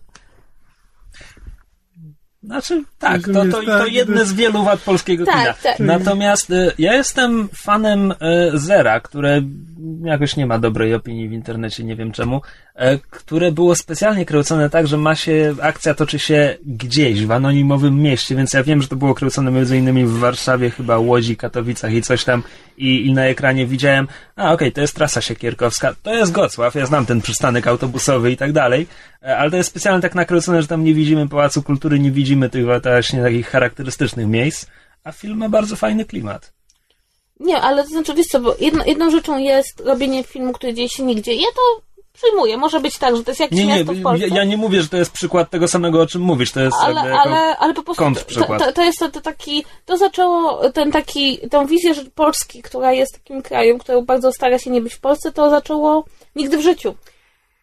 I od tamtego czasu... Nie odezwę się słowem, bo ja strasznie ten film lubię. Ale problem polega na tym, nigdy w życiu się udało. Tak. I potem wszyscy próbują kręcić to samo, łącznie z tym, że e, większość tytułów polskich komedii romantycznych ma równoważnik zdania, czy, czy jakieś wykrzyknienie, bo, bo to się sprawdziło raz. I mimo, że te wszystkie filmy są za każdym razem krytykowane i nie cieszą się wcale taką wielką popularnością, oczywiście to są polskie filmy, więc więcej osób idzie na nie do kina, to oni ciągle tłuką to samo. Plus ja jestem ciekawa, czego tym razem product placement jest w polskiej komedii romantycznej, ponieważ polska komedia romantyczna bez e, chamskiego product placement się nie liczy. tak. Mieliśmy taką, w której była karma dla kotów product placement, mieliśmy taką, w której sok e, z marchwi był jednym z motywów przewodnich, Tak, ale czy gardki Ceptera nie pojawiły się w operacji Samum? To jakby... ale to wiesz, chyba nie jest tylko kwestia komedii romantycznych. Być może, znaczy ogólnie w Ale Polsce tam jest to bardziej nachalne. Ale przepraszam cię bardzo, jeśli jest scena, w której otwierają bagażnik, jest takie wielkie zbliżenie, nie wiem, minutę ten bagażnik widzimy, wyłożony kocim żarciem. Mm. Już załapaliście whiskas, whiskas, kupcie whiskas. No, ale to, to, jest, to jest bardzo polskie i to jest, wiesz, znaczy ja to mogę powiedzieć nawet z perspektywy jakby kogoś, kto, wiesz... Jakby Służbowo. Tak, su, służbowo, że jakby polski marketer, jeśli coś ma być, jeśli ma być gdzieś produkt, to ten produkt ma być na pierwszym miejscu i to nie może być tak, że on będzie wspomniany i w jakimś y, neutralnym, y, natywnym kontekście, tylko to musi być po prostu główny punkt programu, bo inaczej na co wydawać, po co on ma wydawać pieniądze, żeby gdzieś tam się pojawiło logo jego ten, to komu to się opłaca? Słuchaj, czy polscy marketerzy pracowali przy Transformersach Beja? Mniej więcej tak to wygląda. Ale wiesz co, ostatnio, a propos masz rację, to nie jest wina tylko polskiej komedii romantycznej. Ostatnio AXN nakręcił serial Zbrodnia we współpracy z Sony. Sony reklamował sam swój telefon i nasz główny bohater cykał wszystko, wszystkie zdjęcia swoim telefonem Rozmawialiśmy wczoraj o Amazing Spider-Manach, prawda? Sony. Ale słuchaj, W ale, Amazing Spider-Man 2 w każdy komputer z Sony, Ale- Vajo. ale słuchaj, ja to zrozumiem, ale scenie. jak Tak, masz ale scenę, nawet, nawet w której- scenie 20 lat temu, kiedy pokazują ojca Spidermana z czasów CIA, on używa laptopa Vajo. Ale nie masz sceny, w której bohater moczy telefon, żeby pokazać, że telefon jest wodoodporny. Tak. To jest, wiesz, nie masz wątku z myję telefon pod kranem, zobaczcie, jaki jest wodoodporny. Natomiast był też drugi polski film. Tak, i Był myśmy z Kasią obie film. wyraziły takie E, bardzo uprzejme zainteresowanie. E, Mogę powiedzieć, że przynajmniej zwiastun był zabawny. Znaczy, Miejscami. tak. Czego nie mogę powiedzieć o zwiastunie Dzień dobry, kocham cię. Nie, pani z przedszkola ma dobre opinie, przy czym ja miałam znowu wrażenie, że twórcy. Bo to jest jeszcze jedna rzecz. Jest polska szkoła robienia zwiastunów. To znaczy, jeśli w zwiastunie filmu w Polsce nie pojawi się jakieś przekleństwo czy coś takiego, to e, e, twórcy filmu są przekonani, że nikt na nie, ten film nie pójdzie. A ja mam inną teorię. Z kolei polska szkoła robienia trailerów polega na tym, żeby trailer, żeby historia opowiedziana w trailerze była kompletnie bez sensu. To znaczy, tak jak nie wiem, oglądasz, e, tak jak kiedyś żeśmy rozmawiali w podcaście na temat trailerów, które opowiadają inną historię niż film, czyli na przykład czołowy przykład, czyli Iron Man trójka. Ale trailer do Iron Mana trójki opowiada historię. Jesteś w stanie mniej więcej chronologicznie prześledzić to, jak to się potem sprawdza w filmie, to jest co innego polskie trailery biorą przypadkowe sceny z e, filmu, mieszają je na chybił trafił i to jest twój trailer. Nie jesteś nigdy w stanie wywnioskować, o czym będzie film. Bo nie składa się w żadną spójną całość. znaczy, I to mnie tak strasznie denerwuje. Zwiastun pani z przedszkola przynajmniej prezentuje ci po kolei bohaterów. Tak. Natomiast zwiastun Dzień dobry, kocham cię był dla mnie kompletnie bez sensu. Tak, ja to zrozumiem. jest jakiś chłopak, któremu się podoba jakaś dziewczyna i on tej dziewczyny nie może znaleźć. Ale słuchaj, streściłeś cały film, spoiler. ja nie wiem, czy tam jest cokolwiek więcej. Nie, ja, Właśnie- ja mam problem z tym, że jakby ja podejrzewam, i to wielokrotnie mi się zdarzyło, że trailer był taki na zasadzie e, koniecznie jakieś przekleństwo, wódka i seks, a potem się okazywało, że film, w filmie to są, nie wiem, naprawdę dwie sceny. Film ma, jest To bardzo chyba nie zabawny. był film Smarzowskiego. Nie no, ogólnie rzecz biorąc, tak można stwierdzić każdy film Parzowskiego. Plus depresji na koniec. E, ale że właśnie, że... A potem się szło na film i się okazywało, że to są jakieś sceny, które są oczywiście w tym filmie, ale są na drugim planie. To polski film nie może się pokazać, znaczy polski film nie istnieje bez przynajmniej jednej sceny nagiego biustu. Wiem, ale obiecałam, że więcej o tym nie będę mówiła w podcaście, żeby ludzie nie myśleli, że jestem zafiksowana. Na punkcie biustów. Zwłaszcza, że w Furii nie było. Biustu. W ogóle, dobrze. Tak. E, I dostaliśmy jeszcze zwiastun e, Nightcrawlera, który nie pamiętam jaki ma polski Wolny tytuł. strzelec. Wolny strzelec, tak. Bo po polsku I- nie istnieje ja- słowo na ten zawód. Ja muszę powiedzieć po tym zwiastunie, że Jake Gyllenhaal byłby niezłym Nightcrawlerem. Alan Cumming się zestarzał trochę. A to jest fajny pomysł. Mm. Ja jestem, ja jestem za. Rzeczywiście taki wychudzony, rzeczywiście ma w sobie coś Prawda? takiego. Okej, tak, to jest, to jestem za. My name is Kurt Wagner, but in the Berlin circus they call me the Incredible Nightcrawler. My name is Kurt Wagner, but they call, but they call me Helen Holehe.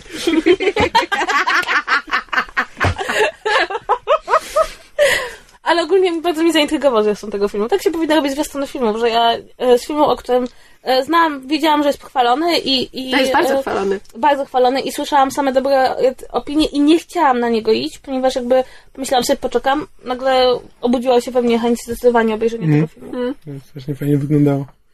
Tak? No. Nie, jakoś, nie wiem. Znaczy, ja, Miałem wrażenie, ja że lubię, film ja lubię Helen Hulehe, ale jakoś nie ciągnie mnie do filmów z nim, chyba że są rozrywkowe typu Prince of Persia. Bo na przykład on, on bardzo często gra w takich filmach, które są takie chcę powiedzieć awangardowe, no nie, są mainstreamowe, to No na tak, pewno. on sobie znalazł taką niszę trochę, tak. nazywa. Tak. Ale to nawet nie chodzi o to, że są niezależne, mają też bardzo takie em, jak to się nazywa? Nie, nie jestem w stanie znaleźć słowa, no.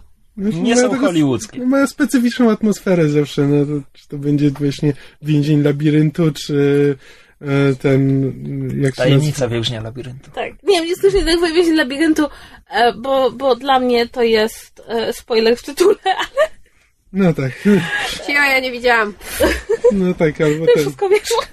e, No, ale- jak się nazywało to z tymi pająkami? Ten, Tajemnica pająków? Obcy ósmy pasażer Nostromo to kolejny film ze spoilerem w tytule. Enemy było chyba, tak, enemy, wróg. No.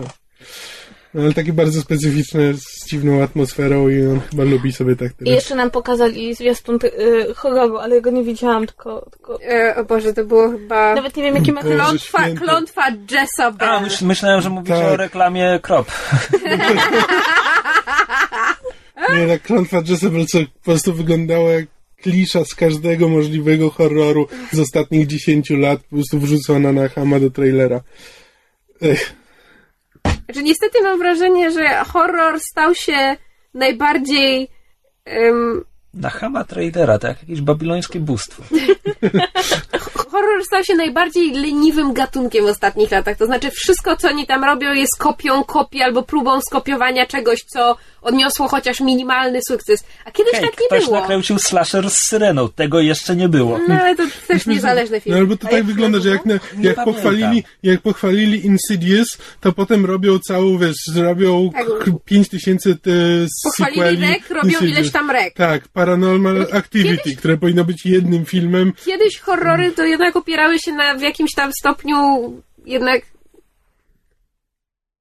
próbowały wykorzystywać ludzkie lęki, mniej więcej starały się być na czasie, no tak jak na przykład em, właśnie slashery z seryjnymi mordercami, kiedy zaczęły powstawać i stały się popularne, to było właśnie dlatego, że ludzie wtedy zaczęli mieszkać w, e, prawda, zaczęło im się lepiej powodzić, zaczęli mieszkać w tych takich sielskich, prawda, bi- biało-opłotkowych domkach, no i wtedy się pojawił na przykład właśnie Mike Myers, który, prawda, w tej spokojnej, cichej dzielnicy, gdzie dzieci biegają po ulicy i grają w piłkę na, na środku jezdni, on tam zaczął zabijać. I to horrory kiedyś rzeczywiście próbowały wykorzystywać nasze lęki, a teraz to jest na zasadzie jeden film zarobił jakieś tam minimalnie niezłe pieniądze i od razu po prostu wczepiają się w to i wysysają do słucha.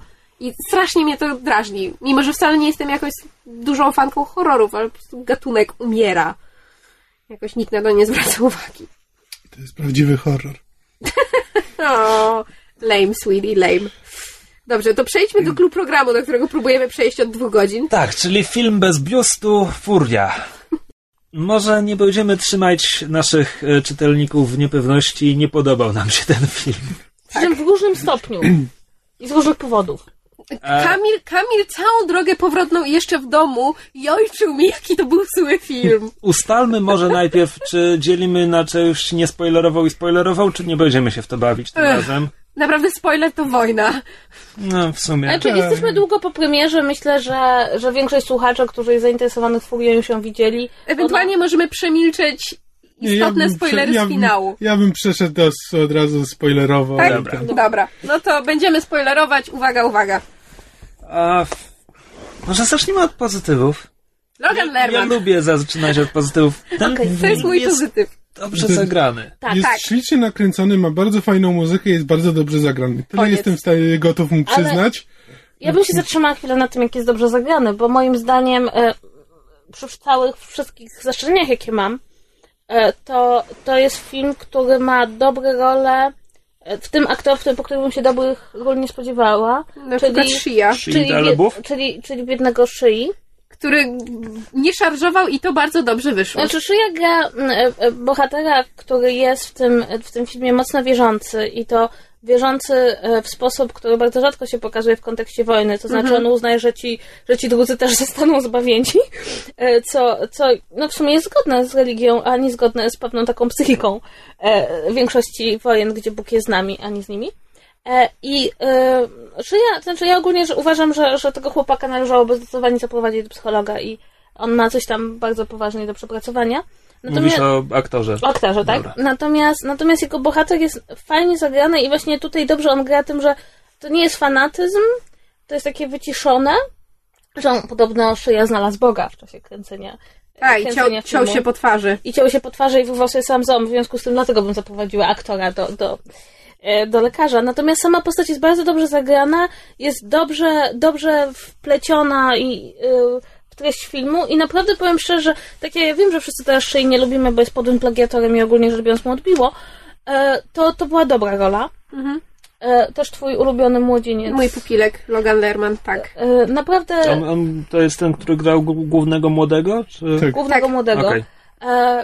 No ja, ja nigdy nie twierdziłam, że nie jestem aktorem, nie musisz. Ale nie, spokojnie, ja Ale- będę bronić Gdzie- nawet gdzie jak powiesz, że było zmieniany. pa- się Percy? Jackson. Aha. Perks of being Per, Wallflower. tak, Perks of Being a Wallflower. Um, jego pierwsza taka większa rola, w której ktoś mógł go kojarzyć, to on grał jedno z młodszych wcieleń Ashtona Kutchera w e, The Butterfly Effect.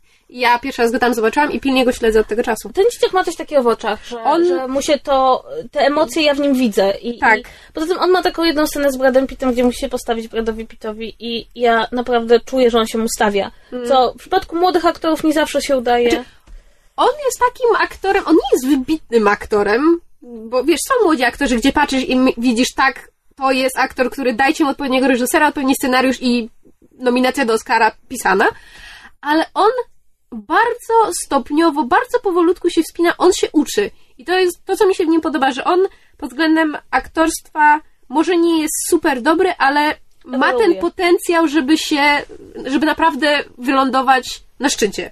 No i, i mamy Brada Pitta. Niektórzy mówią, że to jest rola Oscarowa. Ja bym To bardzo, nie bardzo nie mówiła, że... Mówię niektórzy, nie jestem niektórym. Jest Oscarowa pod tym względem, że jest, e, Znaczy, jest że gra, e, gra żołnierza z II wojny światowej i zbrzydł do roli. No, e, zbrzydł? Gdzie on Gdzie on... zbrzydł? Słuchaj, ten facet ma 50 lat, a a jak zdejmuje koszulkę, to człowiek zaczyna się zastanawiać, czy nie jest wampirem i nie udaje tylko, że się starzeje. Nie, I no, ma przez większość super fryzurę. No, no potem się myje, no boki ale... głowy No, ale przez hipstersko. większość, Gdzie on filmu jest, przez większość filmu jestem umorusany i, I tak. dzięki No to temu jest le... brudny, a nie brzydki. lepiej widać, że ma Nie, takie jakoś- piękne niebieskie oczy. To w nie, ogóle jakieś, nie... Przez większość filmu jakieś tak wyglądał... Ładny Nie, jest cichy. nie, jak Brad nie, Pitt. nie, jest wyjątkowy. nie. Słuchaj, ta scena ma absolutnie nikomu niepotrzebną, przedłużoną scenę, jak Brad Pitt się myje. I moim zdaniem tylko i wyłącznie po to, żeby, żeby pokazać, Ten film ma wiele przedłużonych scen. Ale, ale ta scena jest kompletnie niepotrzebna w takim Na razie mówimy o zaletach. E, Natomiast Brad Pitt moim zdaniem nie gra źle, tylko że on ma też fajnie napisaną postać, ponieważ to jest taka postać, gdzie em, w niej jest pewne niedopowiedzenie. My nie wiemy, kim jest ten bohater, w ogóle nie, nie wiemy, kim byli ci ludzie, zanim się zaczęła wojna. Oni tutaj jakby zna niemiecki, co w jakiś sposób e, niektórzy interpretatorzy mówią, że ponieważ tutaj jakby bohater jest dużo starszy niż powinien być dowódca czołgów w czasie II wojny światowej, no to oni mają taką wizję, że on zna niemiecki, bo brał udział w I wojnie światowej, co moim zdaniem jest bardzo naciągane, bardzo. A niektórzy mają takie wizje. E, Natomiast e, to jest tak, że ja się cały czas zastanawiałam, w przypadku tylko tego jednego bohatera, kim jest ten facet? Skąd on się wziął? E, Jaki jest jego background? Ponieważ on z jednej strony jest bardzo skutecznym e, dowódcą i takim e, człowiekiem, który jakby w pełni rozumie, że wojna jest bezwzględna. Z drugiej strony próbuje w niektórych scenach zachować pozory normalności i jest zdecydowanie kulturalniejszy od swoich załogantów. W pewnym momencie okazuje się, że dosyć dobrze zna Biblię i to na zasadzie, prawda, ja wam podam jedno zdanie, on ci powie, że to jest Izaiasz, rozdział szósty. I ja się cały czas zastanawiałam, bo dla mnie to jest najfajniejsze w tej postaci. Ona jest pod tym względem moim zdaniem dobrze napisana, że nie jest jakieś niedopowiedzenie. I moim zdaniem Brad Pitt bardzo dobrze to rozgrywa. I, i, I ja byłam naprawdę, z jednej strony rozumiałam, dlaczego oni za nim wszędzie i w ogień, a z drugiej strony cały czas się zastanawiałam, co to w ogóle jest za facet. Czy, czy, czy. I, I tak jak e, w Szeregowcu Rajanie, prawda, pod sam koniec mamy tego bohatera Toma Hanksa, który jest inny i my się pod koniec dowiadujemy, że to jest nauczyciel. Prawda? On jest też bardzo skuteczny, inteligentny, jest fajnym dowódcą i pod koniec się dowiadujemy, że to jest nauczyciel, którego wojna w, w jakiś sposób zmieniła. Tak samo ja miałam cały czas nadzieję, że Brad Pitt mi powie, a tak naprawdę jestem pastorem kościoła episkopalnego, czy coś w tym stylu. I, i powiem szczerze, Cyrkowym połykaczem ognia. coś w tym stylu. Ja chciałam wiedzieć, kim jest ten człowiek. I, Blizny na plecach to wypadek w pracy. no właśnie, no chociaż coś takiego, prawda? Więc, więc y, pod tym względem mi się ta postać podobała. Y, Jeszcze z aktorów, kto tam właściwie jest? Jest Hoyt Hoytenberry z Shane z The. Walking Dead, tak, Hoyt z Trublada jest e, tata e, Czekaj, Draco Shane Malfoya. z The Walking Dead to, by- to był ten dowódca piechoty? Nie, czy... to był Grady, ten, ten z czołgu, ten A, bo ja nie oglądam łado, ła, Walking Dead. ła, ładowacz. ale ładowacz to, nabojów. to też była niezła postać. Tak. Bo, Ale on ma pecha, on zawsze gra takich trochę wariatów. Tak, dlatego, że wiesz co, mam wrażenie, On że... jest jednowymiarowym psychopatą z jedną sceną, gdzie się zdobywa Tak. na refleksję. Gdzie, ale tak, to i się- która od razu, ja byłem, okej, to już w następnej scenie on ginie. mi się, ale mi się podobało to, że on był psychopatą. Dlatego, że słuchajcie, że jak się spojrzy na Znaczy, ja sobie wyobrażam, amerykańskich że ten żołnierzy gość- w filmach, to oni bardzo rzadko są takimi psychopatycznymi typami, że człowiek mógłby sobie zrozumieć, że nie chcesz być w, nie, mieście, do którego on wchodzi cię wyzwalać. E, Ja sobie wyobrażam, że gość, którego jedynym zadaniem w trakcie walki jest ładowanie nabojów i nie ma żadnego wpływu na to, czy zginie, czy nie, że oni faktycznie mogli mieć problemy z psychiką. Tak, i Bo jako jedyni w załodze czołgu nie mają bezpośredniego kontaktu z przeciwnikiem i jakby nic Nieprawda, od nich bo nie on oprócz zależy. tego, że ładuje, obsługuje też działko. Tak? Tak. A to już nie jest tam po tym, jak improwizują? Mm, nie, chyba w trakcie walki. Ale nie, Nieistotne. ewidentnie to jest bohater, którego wojna bardzo skrzywiła, a on nigdy nie był prosty. No. No tak, no to Tak. jest taka postać, tylko że tam... Że, czy my wciąż jesteśmy przy zaletach, czy... Nie, ale może poczekajcie, bo... jeszcze- Kamil nie jest w stanie się wtedy udzielać w dyskusjach, mówimy o zaletach. Tak, dobrze, to ja jeszcze jako jedną zaletę, która mnie, mnie trochę zdenerwowała, ale bardzo dużo osób to wymienia jako zaletę i wydaje mi się, że rzeczywiście można byłoby to tak rozpatrywać, to jest fakt, że to jest jakiś czołg gdzieś na froncie w kwietniu 45, co w ogóle mi się podoba, dlatego że rzeczywiście, jeśli się spojrzy na, na naszą percepcję II wojny światowej, to to wygląda tak, że no jest lądowanie w Normandii, a potem dochodzą do Berlina. E, I, I jakby ten cały duży fragment, kiedy alianci idą przez Europę i docierają do Niemiec, co też jest jakby dla mnie tutaj ciekawe, ponieważ no, jest jeszcze ta kwestia pokazywania, jak e, alianci zachowują się w Niemczech, co my ciągle prze, przerabiamy w Polsce, zwłaszcza na przykładzie froncie wschodniego, kiedy my wszyscy wiemy, że jak ido, idzie Armia Czerwona, to jest niedobrze i oni nas niby wyzwalają od tych Niemców, ale tak naprawdę przychodzi Chować jeszcze kobiety i rogeciznę. no właśnie, e, to to jest fajne, dlatego że jakby mamy możliwość spojrzeć na drugi, drugą stronę frontu i także no, przekonać się, że to nie było tak, że Amerykanie szli z flagą i pieśnią na ustach, przez Niemcy zwłaszcza. E, więc to mi się podoba, ten moment, w którym to się To, dzieje. to jest w ogóle ciekawy motyw, żeby tak pokazać tą wojnę już na wylocie, kiedy już nawet Tak. biorący w niej udział wiedzą, jak ona się skończy, że oni już wiedzą, że oni idą po wygraną, że już teraz się jest coś ten, ten ale tak, wysiłek. ale jeszcze muszą Plus walczyć. świadomość, że na każdej wojnie ktoś umiera ostatni. No prawda, to jest tak, jak człowiek sobie pomyśli, że wiadomość o zakończeniu I wojny światowej szła po świecie kilka dni, w związku z tym ludzie ginęli w wojnie, która już się skończyła. To jest taka, taka refleksja, która przychodzi człowiekowi do głowy, więc to, jest, to, to mi się podobało. I podobało mi się, znaczy, byłam z jednej strony zawiedziona, bo strasznie chciałabym wiedzieć więcej o bohaterach, ale z drugiej strony dużo osób wymienia jako plus, że to jest jakiś czołg z jakąś załogą w trakcie jakiejś operacji, która nie jest, no oni, oni wjeżdżają do Berlina, no. E, Nie, I, Nic by nam to nie dało, gdybyśmy wiedzieli o nim nie, więcej. ale chodzi mi o to, że jakby, że, że to daje taki dosyć, no, e, uniwersalny wydźwięk tej historii. To znaczy, że rzeczywiście to nie jest tak, że to są nasi najdzielniejsi bohaterowie, jacy kiedykolwiek zdarzyli się na froncie II wojny światowej.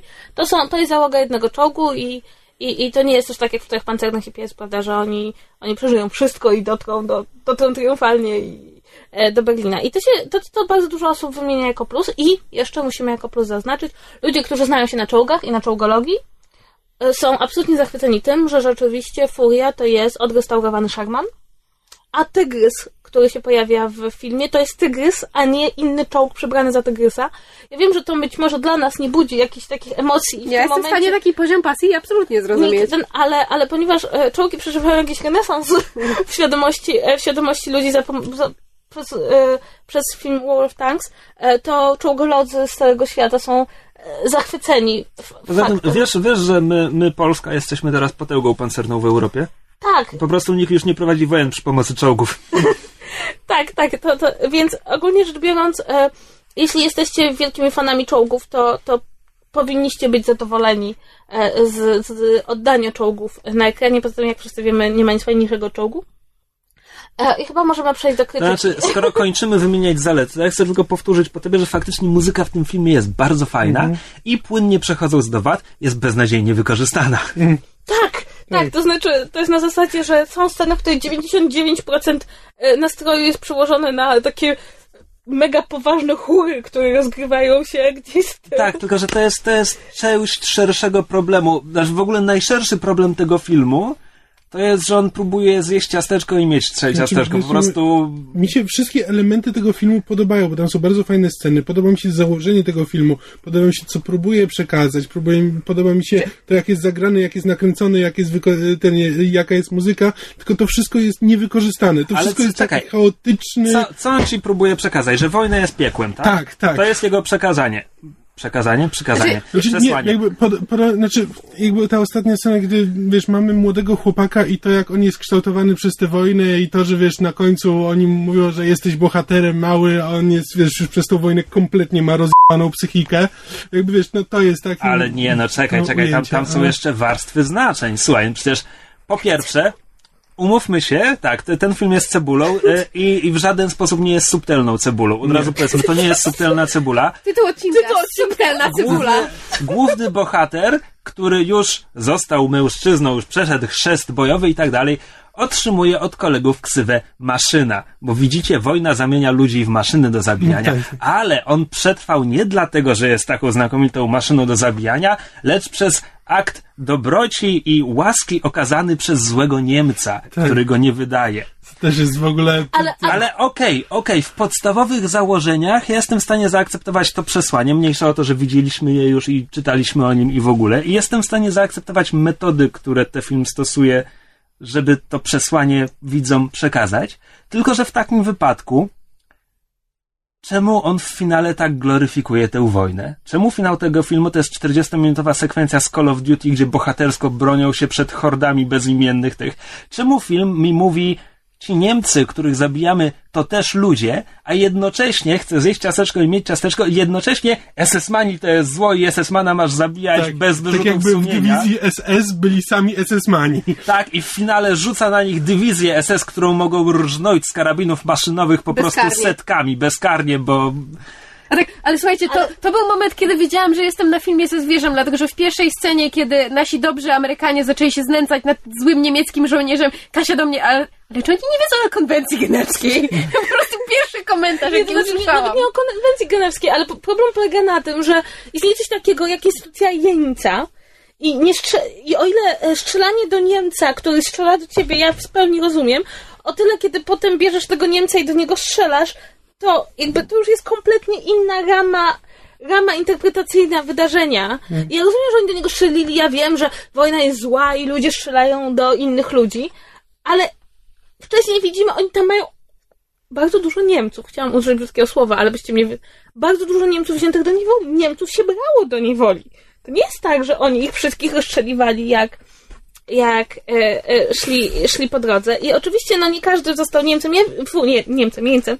Ja wiem, że oni strzelali, ale mnie tak strasznie zdenerwowało, bo to jest takie, no nie naginajmy, Niemca można było wziąć do niewoli, a sama ta scena jest, w ogóle ta scena jest moim zdaniem tak beznadziejna. Natomiast a propos SS-manów, ja się nad tym długo zastanawiałam i doszłam do wniosku, że to jest pewien bardzo specyficzny pomysł, e, pomysł, w- e, znak czasów.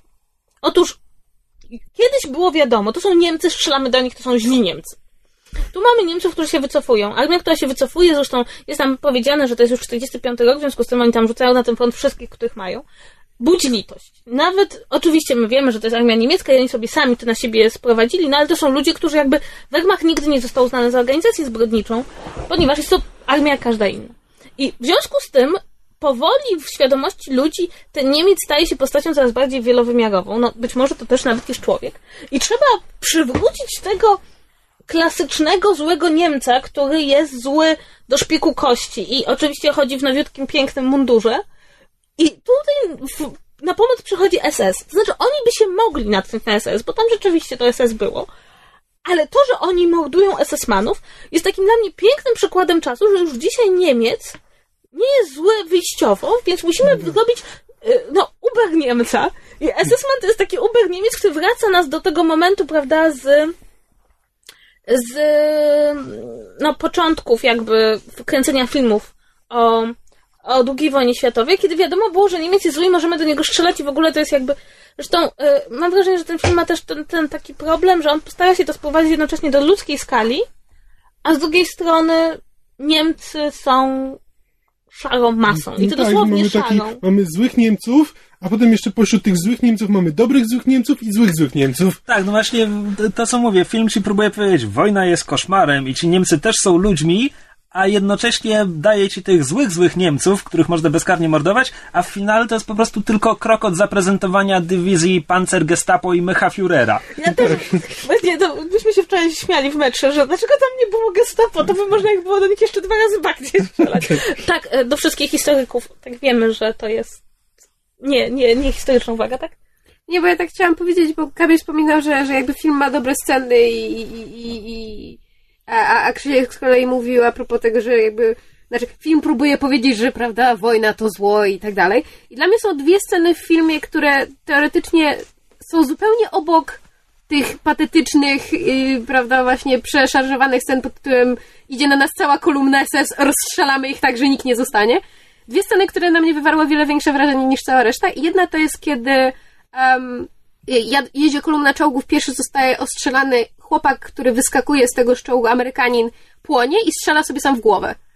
Nie wiem dlaczego, ale nie widziałam tego, do tej pory takiego, takiej sceny w filmie. Być może dlatego, że jest bardzo mało prawdopodobne. Znaczy, wiesz co? Że szansa, że on by miał przytomność umysłu, żeby sięgnąć Hej, po pistolet. Nie, ale Denetor mógł wziąć udział w sprincie na 60 metrów. Ale nie, po prostu jakby to był, to, to, to już pomijam to, czy to była scena prawdopodobna, czy nieprawdopodobna, ale po prostu to bardziej niż wszystkie inne, mniej lub bardziej prawdopodobne sceny w tym filmie sprawiło, że jakoś tak się ocknęłam i zdałam sobie sprawę z tego, że okej, okay, oglądam film, ale film o wojnie, bo jakby oglądając ten film ja nie miałam żadnych emocji, które zazwyczaj przeżywam oglądając filmy wojenne, czy jak chociażby na, nie wiem, Band of Brothers. Bo jednak nie jestem historykiem, wojna nie jest dla mnie jakimś szalenie emocjonalnym tematem, ale jak oglądam film o wojnie, to mnie to rusza. Furia mnie nie ruszała w ogóle, oprócz tej jednej sceny i sceny, która, nie wiem co próbowała powiedzieć, ale była piękna w tym, jak była nakręcona, mianowicie kiedy um, nad naszymi bohaterami idących tą, tą prawda, e, e, jadących tymi czołgami leci, leci um, szwadron samolotów. No to e, chciała ci przypomnieć, że są naloty dywanowe. Właśnie Nie, my myślałem, tak, że pojawi prostu- się kwestia, że lecą spalić Drezno czy coś takiego. Ale tam to jest chyba jeden był komentarz pod tytułem... nalotów dywanowych. I to też 45 tam już chyba powoli powinni... Właśnie, tam był jakiś tam komentarz, jeden z nich mówi coś tam, że dajcie im popalić chłopcy, czy coś takiego, ale po prostu ta, ta, ta, ta, to, te puste pola, gdzie oni jadą to kolumną i nad nimi to puste niebo i właśnie ten szwadron samolotów jakoś tak, nie wiem, wizualnie bardzo mi się ta Nie, bo scena to była wizualnie fajna scena. Natomiast ja muszę powiedzieć, że mi ten film zepsuła scena, której nie ma czołgu. A to, czekaj, to, bo ja wiem, wiem do czego zmierzasz, jeszcze mogę o jednej scenie z Tak. czołgiem. E, Znowu, znowu jest to rozdwojenie jaźni tego filmu, gdzie z jednej strony mamy tę zasadzkę i przerażenie ojejku, strzelają do nas dzieci i my strzelamy do dzieci i o Jezu, jaka wojna jest straszna. A potem pojawia się potyczka czterech Shermanów z jednym tygrysem i tygrys po prostu wjeżdża w akompaniamencie złowrogich chórów i to jest po prostu jak, jak walka rebeliantów z imperialnym niszczycielem Ta, gwiezdnym. ta, To jest, to jest kompletnie inna bajka. ta. Tak. To, to jest dokładnie to. To, to jest po prostu... No No ale wiesz, no potyczka w czołgach musi być, prawda? Myślę, Ale to jest, złowrogie chóry? ale nie mam wrażenia, że to jest... Rozmawiając tydzień temu o Drakuli, śmieliśmy się z ryczącej zbroi, gdzie pancerz Drakuli ma własne efekty dźwiękowe i ryczy, kiedy pojawia się na ekranie. No i ten, ten To ja, znaczy ja się z tobą ty, zgadzam. tygrys, tygrys z, z Niemcami śpiewającymi chórem, bo, bo nie wiem skąd te chóry. I mieli taką dobrą akustykę. Tak. No ale to Głośniczek sobie w lufie zamontowali. Zwłaszcza, że w finale przecież też y, SS-mani idą ze śpiewem na ustach. tak, i w ogóle to są najwolniej idące sesmani ever. I może powiedzmy sobie I szczerze, najszybciej zapadający O, mrok. wiesz, Tak. Ja miałam wrażenie, że w pewnym momencie przenieśliśmy się na równik, ponieważ w jednej scenie jest No. piękne, piękne... Sauron zasnął niebo chmurami, mówiłem wam przecież. Czym chciałabym zwrócić uwagę, że Urok-hai lubią maszerować w cieniu. jest, jest efekt specjalny polegający na tym, że zapada zmrok, ale nadal oczy, oczy Brada Pitta są oświetlone światłem dnia, ewidentnie mając własny efekt specjalny. Więc ja może przejdę do sceny, która nie dzieje się w czołgu, która mnie osobiście poruszyła i być może poruszyła mnie dla, e, e, nie z winy reżysera. Otóż jest scena, w której nasi bohaterowie wchodzą do prywatnego mieszkania, w którym zostają dwie niemieckie kobiety, starszą trochę i młodszą. E, Tą młodszą jest na początku ukrywana, zostaje wyciągnięta z podłóżka. Ewidentnie sytuacja ma nawiązać do, do takiego e, no, wizji wchodz- wchodzącej armii, która gwałci kobiety. No i czekamy w napięciu, czy Brad Pitt kogoś zgwałci. No to jest absolutnie niemożliwe, to jest Brad Pitt. No to, to nie jest... Brad Pitt nie gwałci. Ale Brad tutaj, nie gwałci, ale tutaj ale- podkreślę siłę filmu, że naprawdę się zastanawiałem. Tak, tak, Jakby- że, rzeczywiście był moment Ponieważ to jest jeszcze pierwsza połowa filmu, więc jeszcze nie wiemy, Że Brad Pitt nie kim gwałci? jest ten bohater. E, tak. E, I jest scena, w której jakby no on się nie decyduje tutaj, że się tak wyraża na, e, na gwałt, natomiast wysyła naszego głównego bohatera z dziewczyną do pokoju obok. E, Pod tytułem Bądź mężczyzną. bądź mężczyzną. I ta scena, ta dziewczyna i ten chłopak się sobie podobają. i, i nawiązują jakiś kontakt. I Chociaż potem... zauważmy, że w przeciwieństwie do Brada Pitta ten chłopak się nie umył. Tak. No ale to wiesz, no ta dziewczyna też była dziwnie jak, jak to Brad Pitt powiedział, młodzi są. Tak. I potem wychodzą jakby z pokoju i piją herbatkę i ogólnie jest taki moment taki idylliczny. I, I nawet ta dziewczyna wygląda na zadowoloną i taką, no, no może nie wyobraża sobie sukni ślubnej, ale w każdym razie cała sytuacja nie jest dla niej nieprzyjemna. I ta scena wywołała we mnie straszliwy sprzeciw. Ponieważ to jest tak. Oczywiście tam nie ma sceny gwałtu. Pomijam fakt, że mamy Amerykański żołnierz nie gwałci. tak, mam udokumentowane około 12 tysięcy gwałtów amerykańskich żołnierzy na froncie zachodnim w Niemczech, a to są tylko udokumentowane, czyli jest mniej więcej, możemy sobie poprzem- przemnożyć. Problem polega na tym, że to jest dla mnie taki typowy przykład, że scenariusz napisał facet. Bo dziewczyna w tej sytuacji, nawet nie z pistoletem przyłożonym do głowy, kiedy wchodzi dwóch żołnierzy do jej mieszkania i zostaje wysłana z chłopakiem do pokoju obok, to Nieważne Bo- jak bardzo jej się podoba. ona jest w sytuacji przymusu. Ona nie ma, ona nie ma żadnego wyboru w tym momencie. I jakiekolwiek wprowadzenie takiego quasi romantycznego wątku dla mnie jest takim Nie. Usprawiedliwianie. straszliwym fałszowaniem No. historii, bo on jej nie zgwałcił. Ale ona nie mogła powiedzieć nie. Okej. Co oczywiście dla No mnie właśnie, to, ale nawet w momencie, kiedy Brad Pitt mówi, wiesz, że, że idź z nią do pokoju, jak ty nie pójdziesz, to ja z nią pójdę. tak, i, i, to, że, i to, że pokazanie tej dziewczyny, której się to podoba i w sumie jest całkiem zadowolona, to mnie to bardzo zabolało. Być, mo, być może e, zabolało mnie trochę jako historyka, ponieważ ja przesiedziałam jakieś dzikie ilości godzin na wykładach o, o traktowaniu kobiet na froncie wschodnim. E, I dla mnie to było takie, nie, nie, już lepiej byłoby, albo by jej nie tknął, albo by ją zgwałcił i byśmy mieli, no naprawdę, mielibyśmy takie, nie, muszę, kibicowałam bohaterowi, który zrobił coś, co mi się wydaje niemożliwe. Natomiast w tym przypadku to jest takie, gdyby ta dziewczyna nie była zadowolona, to ja bym powiedziała, że ta scena jest dobra. Ale to, że ta dziewczyna z nim potem pije tą herbatkę i się uśmiecha To i, typowe dla tego filmu zjeść ciastko i mieć ciastko, że tak, mamy tę- tą tragiczną scenę, gdzie mamy ten seks pod przymusem i tą biedną dziewczynę, która może zostać zgwałcona, a nie musi, ale potem wszystko się i tak dobrze kończy. i to bo- mnie tak strasznie denerwuje, bo e, Znaczy wszystko się dobrze kończy, dopóki nie ginie pod No tak, ale potem, bo, bo, te, bo jeszcze chcemy mieć wątek Bo romantyczny i taki Ale tragedię to wojny. Po prostu wkurzył i ten wątek wkurzył mnie w sposób chyba, no, być może bardziej niż powinien, ale taki, ja tak strasznie tego nie lubię. Kiedy miałam takie wrażenie, że każda, no nie wiem, może większość kobiet oglądając tę scenę by sobie pomyślała, ale tutaj nie ma większej różnicy, czy on by ją wziął siłą, czy nie, bo ona nie ma żadnego wyboru, No tak. żadnego. I Tak, co- tylko że e, to się bierze z tego, że scenariusz napisał jakiś facet, który prawdopodobnie nie wiedział, co pisze. W sensie stwierdził, no jeśli, się, jeśli, jeśli on jej się podoba, to to jest okej, nie? Nie, ja się zgadzam. Nie, ja mam wrażenie, nie, nie, że scenarzysta nie chodzi- wiedział, co napisał. Tak, tylko że chodzi mi o to, że to jest okej. To jest błąd, natomiast to jest taki błąd, który łatwo popełnić i który jest częsty, gdzie jakby faceci Tego nie bardzo. Tak, tak, ale zmierzam do tego, że to jest ciężko to dobrze napisać. Natomiast y, ta scena Potem potem przeradza się w prosty błąd w scenariuszu, błąd logiczny w prezentacji postaci. strasz... e, e, Nie tylko logiczny. Ja ci Bo coś powiem, potem, bo potem do Brada Pitta i, i Logana Lermana tam wpada reszta załogi czołgu, która rozwala im tę idyllę. Po to, żeby pokazać, że na wojnie nie ma miejsca na pozory cywilizacji i że to wszystko iluzja i że w ogóle Brad Pitt oszukuje sam siebie. I ja w ogóle wiem, wiem co film chce mi przekazać tą sceną.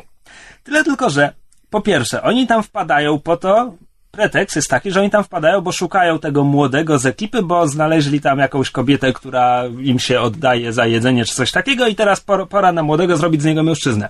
Oni tam wpadają we trójkę.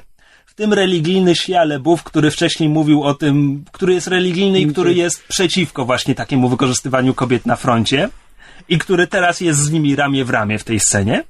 I oni potem w, we trójkę w sumie, działając we trójkę, rozwalają im tę, tę idyllę, rozwalają to temu swojemu kapitanowi, którego tak ubóstwiają i który 15 minut wcześniej mamy powiedziane, że oni by za ogień w nim poszli. I tutaj cicho, jestem ten nakręcony, nie, nie słyszę co mówię. E, i, I oni po prostu tak, tak go ubóstwiają, że teraz chcą go ściągnąć, żeby się taplał w tym, sam, w tym samym głosie co oni. No tak, To no, kompletnie jest- nie ma sensu. Ale właśnie o to chodzi, że ten film jest tak chaotyczny i właśnie Ale co bo te, te charaktery postaci nie mają żadnego sensu. Oni wtedy, kiedy potrzebują, to oni są nieokrzesanymi prostakami, a kiedy trzeba, to nagle się, to cytują Biblię i opowiadają sobie, jak to jest strasznie na tej wojnie, na której są, a potem znowu wracają do tego, że są prostakami i nie myślą Ale o jeszcze do tego wszystkiego, w tej scenie, co mnie strasznie zdenerwowało, już takiego zupełnie, jakby nawet nie psychologicznego punktu widzenia, tam oni mają dowódcę, który wydaje im w czasie tego, tej sceny co najmniej raz coś, co możemy wziąć jako rozkaz. No, co najmniej raz. Znaczy on im każe się zamknąć jako ich dowódca, a nie kumpel. I oni to kompletnie ignorują. To są ludzie, którzy na tej cholernej wojnie są od Afryki. Jak ci dowódca każe się zamknąć, zwłaszcza za przeproszeniem w czołgu, znaczy tam miało być słowo brzydkie, ale byście w tym, to ty się zamykasz, ponieważ to już jest w tym momencie odruch, to jest armia. To oni nie są wszyscy kumplami i on nie jest od nich lepszy, bo udaje, że jest cywilizowany. On jest ich dowódcą. Oni się słuchają dowódcy. Takie podważenie autorytetu dowódcy, co więcej, w obliczu bądź co bądź wroga. To oczywiście są kobiety, w związku z tym nie są e, w tym filmie uznawane do końca za wroga, no ale, ale w obliczu przeciwnika, no przecież to jest jakieś w ogóle, jakby ktoś nigdy armii nie widział. Tak, jeszcze to, że on w ogóle to tak przyjmuje e, stoicko, wiesz, no tam w końcu się, jak już go, w, jak już się nie mogło zamknąć po 15 minutach, się w końcu wkurza. On jest jak nauczyciel, który nie potrafi doprowadzić do porządku klasy, Mm, kiedy on przecież, oni z nimi, naprawdę, i to mnie tak zdenerwowało tak, nie tylko z punktu widzenia psychologicznego, co rzeczywiście nie ma sensu, bo oni jakby, idziemy, pójdziemy za tą w ogień, e, zepsujemy ci dzień, zostaniemy z tobą na wracającej misji, e, e, to do tego wszystkiego jakby to nie ma dla mnie tak z punktu widzenia, że oni są w armii, e, nie ma zupełnie, zupełnie żadnego sensu.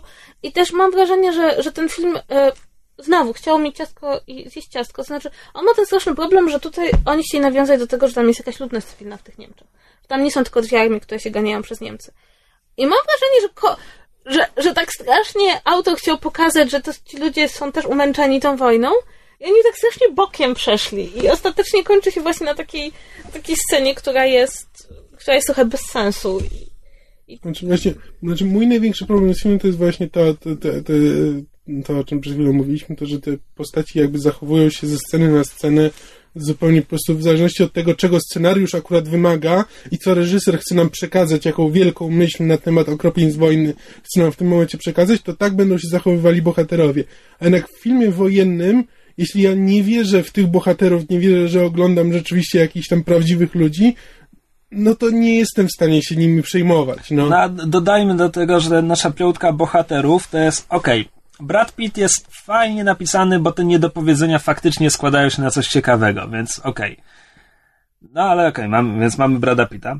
A potem mamy em, tego młodego, tego religijnego, tego Meksykanina, który w zasadzie jest tym takim zawadiackim trochę i tego psychopatę. I jakby I to jest charakter postaci. I psychopata ma e, jedną scenę refleksji. 15 sekund filmu.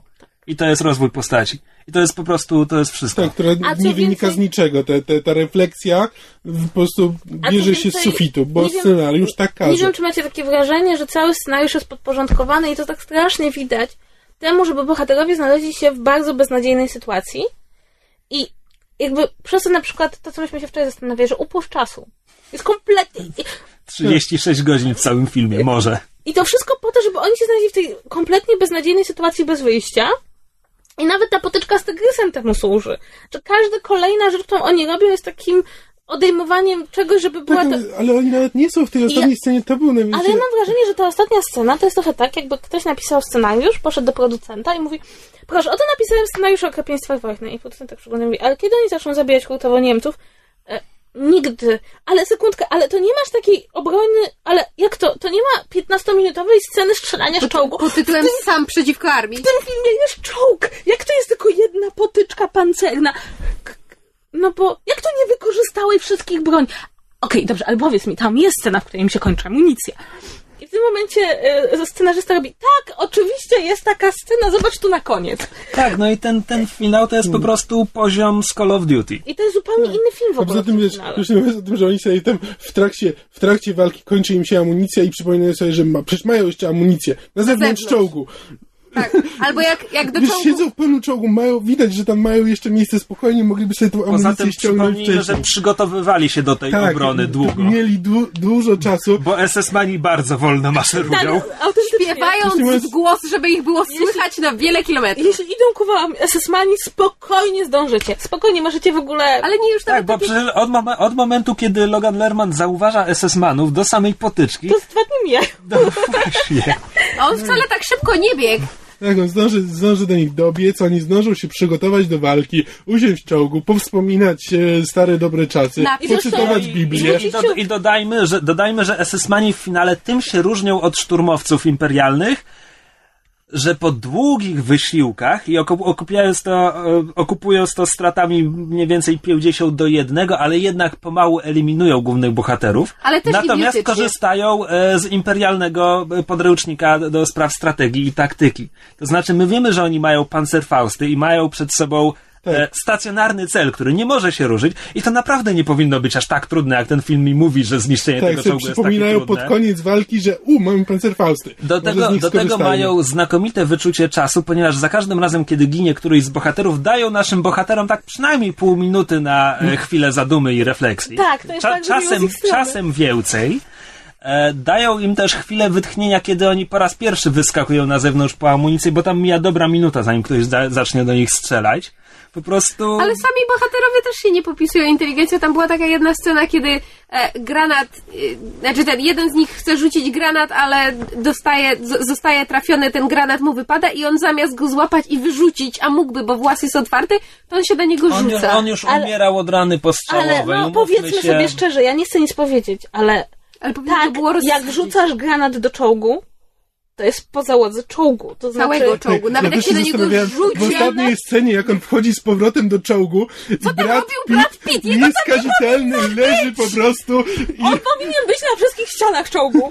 Tak jak na początku jest scena, kiedy ten młody sprząta czołg po resztkach swojego poprzednika i widzi kawałek skóry twarzy. To było powinno zostać po bracie Picie. Tylko tyle, nic więcej, ale, No, ale nie, bo braciu Brad Pitt. nie można tego Nie zrobić. Nie można tego zrobić. Pa, nawet była jedna scena, kiedy Brad Pitt zostaje postrzelony i ja pierwsza rzecz, którą powiedziałam, jak się nachyliłam to zwierzę, to było, och nie, tylko nie w twarz, nie strzelajcie mu w twarz. Ale słuchajcie, ale... e, Ale on, nie- on ze cztery kulki łapie chyba. tak, ale zdąży jeszcze coś No bo powiedzieć. wiadomo, br- bracia picia nie powali jedna kula. No oczywiście, że tak. Natomiast, e, natomiast e, co jest... E, co jest w tym filmie ciekawe, ponieważ ja przejrzałam, jak pisałam własną recenzję, to przejrzałam bardzo dużo tekstów, które się pojawiły na temat tego filmu e, na mnóstwie, e, mnóstwie stron, od, od stron zajmujących się czołgologią stosowaną i niestosowaną, e, do, do, do, do stron także takich zupełnie filmowych. I dwie uwagi zwróciły moją uwagę, przykuły moją uwagę. E, Pierwsza to taka, że ten film jest bardzo okrutny i to jest bardzo ciekawe, ponieważ ja, rzeczywiście ten film jest tam, e, jak ktoś dostanie z głow- ten pociskiem w głowę, to rzeczywiście mu tam flaki latają, a właściwie fragmenty czaszki. Ale nie Brad I- Pitt, on umiera ładnie. Nie, on umiera ładnie, oczywiście Brad Pitt musi ładnie umierać, no nie przesadzajmy to Brad Pitt. Em, ale muszę powiedzieć, że dla mnie to, na mnie to kompletnie nie działa. To znaczy, kiedy ja się orientuję, jaka jest poetyka filmu i że te szczołki będą jechały po jakimś ciele, to mi to kompletnie nie przeszkadza. Natomiast rzeczywiście zwłaszcza w amerykańskich recenzjach przeczytałam bardzo dużo uwag, że ten film jest niespotykanie okrutny. Może za dużo oglądałam Tarantino wcześniej. E, druga uwaga, która przykuła e, moją uwagę, e, to ta, że Brad Pitt gra dokładnie tą samą rolę, którą grał w Bankartach Wojny. I to mnie zdziwiło, bo No, nie, Nie do, nie do końca. nie do końca. Ale Nie do końca. rozumiem, o co chodzi. Ale no ta, też jest jakby, prawda, No, gdzieś, gdzieś w okupowanej no, Europie. no, tam, gdzie on po prostu widział Niemca i musiał zabić Niemca, no to tutaj nie ma Niemca, tylko jest SS-man. Jak widzi SS-mana, to musi No zabić tak, SS-mana. poza tym tam mówił po włosku, a tu mówił po niemiecku z takim pięknym amerykańskim akcentem. Tak. Ale co mnie najbardziej, uwaga, która nawet we mnie wzbudziła e, taką falę śmiechu, to kilka recenzji zwróciło uwagę, że to się dzieje w Niemczech. E, W ekipie jest trzech aktorów żydowskiego pochodzenia i nie ma ani słowa o zagładzie. I ja w tym momencie zrobiłam takie wielkie oczy i tak, co? To znaczy, w tym momencie po prostu byłam, byłam naprawdę w czystym szoku, że, że film, który dzieje się na zachodnim froncie e, e, wojny, e, miałby do tego nawiązywać i ta pretensja autentyczna, że mając w ob, obsadzie e, e, tego Malfoja, jak się nazywa? E, Jason Isaacs. Jasona Isaacsa i, i, i, i szyję e, i, i ktoś jeszcze tam jest. E, Chyba ten, ten Shane z Walking Dead mam wrażenie, że to jest Ktoś pochodzenia. że, że oni do tego nie nawiązują. Ja tak sobie myślałam, Boże drogie, co to znaczy, że żydowski aktor już musi na wieki wieków i miał II wojnie światowej. Tylko brakowało, żeby ten amerykański kapitan się przyznał, tylko zabijali trochę bardziej, bo ja jestem Żydem. I to mnie, to mnie naprawdę rozbawiło, ale jednocześnie mi pokazało, jak kompletnie inaczej na filmy wojenne patrzycie w Polsce, a zupełnie inaczej patrzycie w Stanach Zjednoczonych, bo w Polsce my jednak jesteśmy przyzwyczajeni do tego, że e, ta narracja o II wojnie jest zróżnicowana. Coraz bardziej zróżnicowana i właściwie dopisuje nam się coraz więcej grup poszkodowanych i wręcz przeciwnie, jakby no te, te, te wszystkie filmy około zagładowe stara się jakby trochę zepchnąć. One nadal są w głównym nurcie, ale chodzi o to, że jakby, że to niby, żeby to nie była jedyna narracja o, o historii. Natomiast rzeczywiście jak Amerykanin widzi film o II wojnie światowej, to tylko czeka na, na obowiązkową scenę e, nawiązującą do zagłady. Moim zdaniem kompletnie niepotrzebnie, zwłaszcza w przypadku tego Justyna, filmu. bo ja nie wiem, no ty może będziesz w stanie powiedzieć, ja do końca nie wiem, jaka była świadomość wśród Amerykanów i nawet- za, Zachodu na temat o to zagłady, czy w ogóle... Nie, nie chodzi o świadomość, to tam nie ma miejsca, można Nie, nakręcić to, film to, o to jest jakby zupełnie, to, nie, to, z tym się zgadzam, że nie ma miejsca, że to nie o tym jest Bardziej film. chodzi historycznie, E, ale jak po, to po prostu ja z czystej ciekawości jakby pytam ciebie, bo się na tym znasz, czy w ogóle... Jak, jak im Karski mówił, co się dzieje, to mu nie wierzyli. A natomiast potem już wiedzieli, na zasadzie, no. że były apele o zbombardowanie obozów, które i do tego nie doszło. A, więc świadomość. Ja pytanie, pytanie, jak, ja, wiesz ja coś powiem, że ja nie wiem, co mogła wiedzieć taka Natomiast szeregowy żołnierz. No właśnie bardziej, właśnie bardziej mnie ciekawi. Ja wam powiem nie szczerze, ja nie wiem, co ta, co, co, co ta jedna załoga mogła wiedzieć. Mogli wiedzieć, mogli nie wiedzieć. To jest absolutnie... Mhm. Prawda jest taka, że w kontekście Nie. tego filmu To, Nie, nie, absolutnie- nie o tym jest ten film. To, Absolutnie, ale po prostu mnie rozbawiło jakby to, jak, jak my zupełnie inaczej jednak Mhm. patrzymy na te, jak oni mówią tam, jak, to jest to zdanie, jak on mówi, ścigałem Niemców w Afryce, ścigałem Niemców we Francji, teraz ścigam Niemców w Niemczech. Ja sobie myślałam, a nie mógłbyś pójść ścigać Niemców w Polsce? nie chciałoby ci się jeszcze trochę. No ale to już jest jakby... Jest, Inny film. Jest inny film o tym, jak Brad Pitt ściga Niemców w Polsce i staje oko w oko z Armią Czerwoną. Ciekawy film. Natomiast też jeszcze jedna rzecz, która mi zupełnie potem przyszła do głowy, to to, że to już jest drugi film w ostatnich kilku latach, który opowiada o końcu wojny. Bo jeszcze byli ci Monument. Monuments Man. No Monument Man. I że, że jakby e, zastanawiam się, czy to, że oni się tak przywiązali do tego końca wojny, takiego ostatniego kawałka, który jest właściwie nieomówiony dobrze, to, to nie fakt, że już się ten temat powoli w, znaczy w kinematografii zaczyna kończyć, zainteresowanie już. Coraz trudniej znaleźć fragment wojny, który, który nie został w jakiś sposób obudowany e, z dziesiątkami filmów, które już... Myślę, myślę, że jest szansa, że teraz temat trochę w kinie przycichnie na 20 lat. Jak zacznie się zbliżać setna rocznica, to będziemy mieć. Tak, jak teraz, prawda? Ilość seriali, które BBC wyprodukowało o I wojnie światowej, dosłownie prawie o każdym żołnierzu II wojny światowej. Łącznie z tym, że mamy koprodukcję polską i ameryka- angielską. O I wojnie światowej? Tak, nazywa się coś z dzwonami. A, chyba po prostu Bells of War. Bells of War, tak. I, i, i, i- jest to koprodukcja polska. Ale to, by- czy, czemu my to produkujemy? Co tam jest o nas? Wiesz ja nie widziałam tego serialu, ale no teoretycznie, no wiesz, no Bo jak była koprodukcja z Tenantem, to po prostu się działo No, w Warszawie. nie wiem. Widziałeś to swoją drogą? Tych szpionów w Warszawie? Tak, jest to bardzo, bardzo niedobry serial, który da się oglądać wyłącznie wtedy, kiedy włączysz dubbing polski i podkładasz własne dialogi.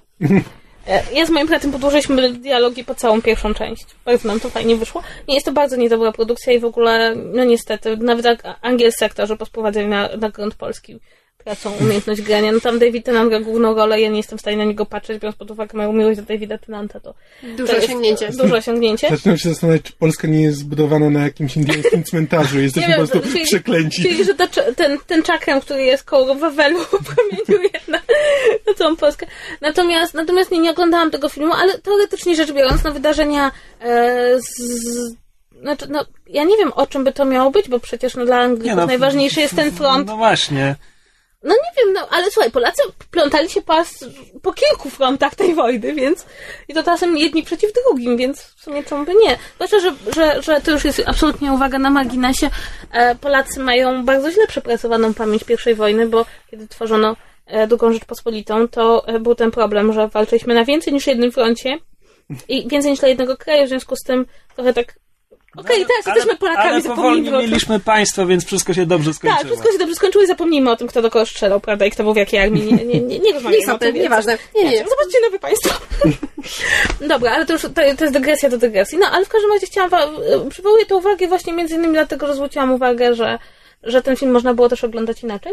Przy czym ja chciałam wam jedną rzecz powiedzieć. To jest nieudany film, o którym się bardzo dużo można rozmawiać. Mm. I ja wolę tego typu nieudane filmy niż film, z którego wychodzę i myślę sobie, Nie, whatever. dokładnie, dokładnie. Przy No przy czym... właśnie, dla, dlatego, dlatego ja byłem tak zdenerwowany, bo to ma wszystkie składniki do tego, żeby być dobrym filmem, tylko po prostu wykorzystane w absolutnie bezmyślny sposób. Przy czym ja myślę, że możemy triumfalnie wpisać Furię na listę filmów, które mają soundtrack, który przewyższa produkcję o kilka długości. E, Na czele tej listy jest Mieszka. Słuchajcie, e, czy wy... Um, wyreżyserował to to David Ayer i czy wy wiecie, kto to jest? Tak, on tam e, s- e, patrzyłem, pamiętam, że Street Kings na przykład e, e, z, Okej, zrobił. czyli właśnie takie bardziej rozrywkowe E, strzelanie tak, niż... e, E, Natomiast, natomiast e, coś ciekawe, bo to jest e, reżyser, e, jest też scenarzystą, co w sumie się coraz rzadziej zdarza w przypadku większych produkcji. A on to sam sobie I on, Tak. I on strasznie, są wywiady w internecie, gdzie on bardzo tłumaczy, o co chodzi. A, wiem, e, Training Day jeszcze jest taki z... O Training Day jest dobry. próby? No. Właśnie, aż dziwne.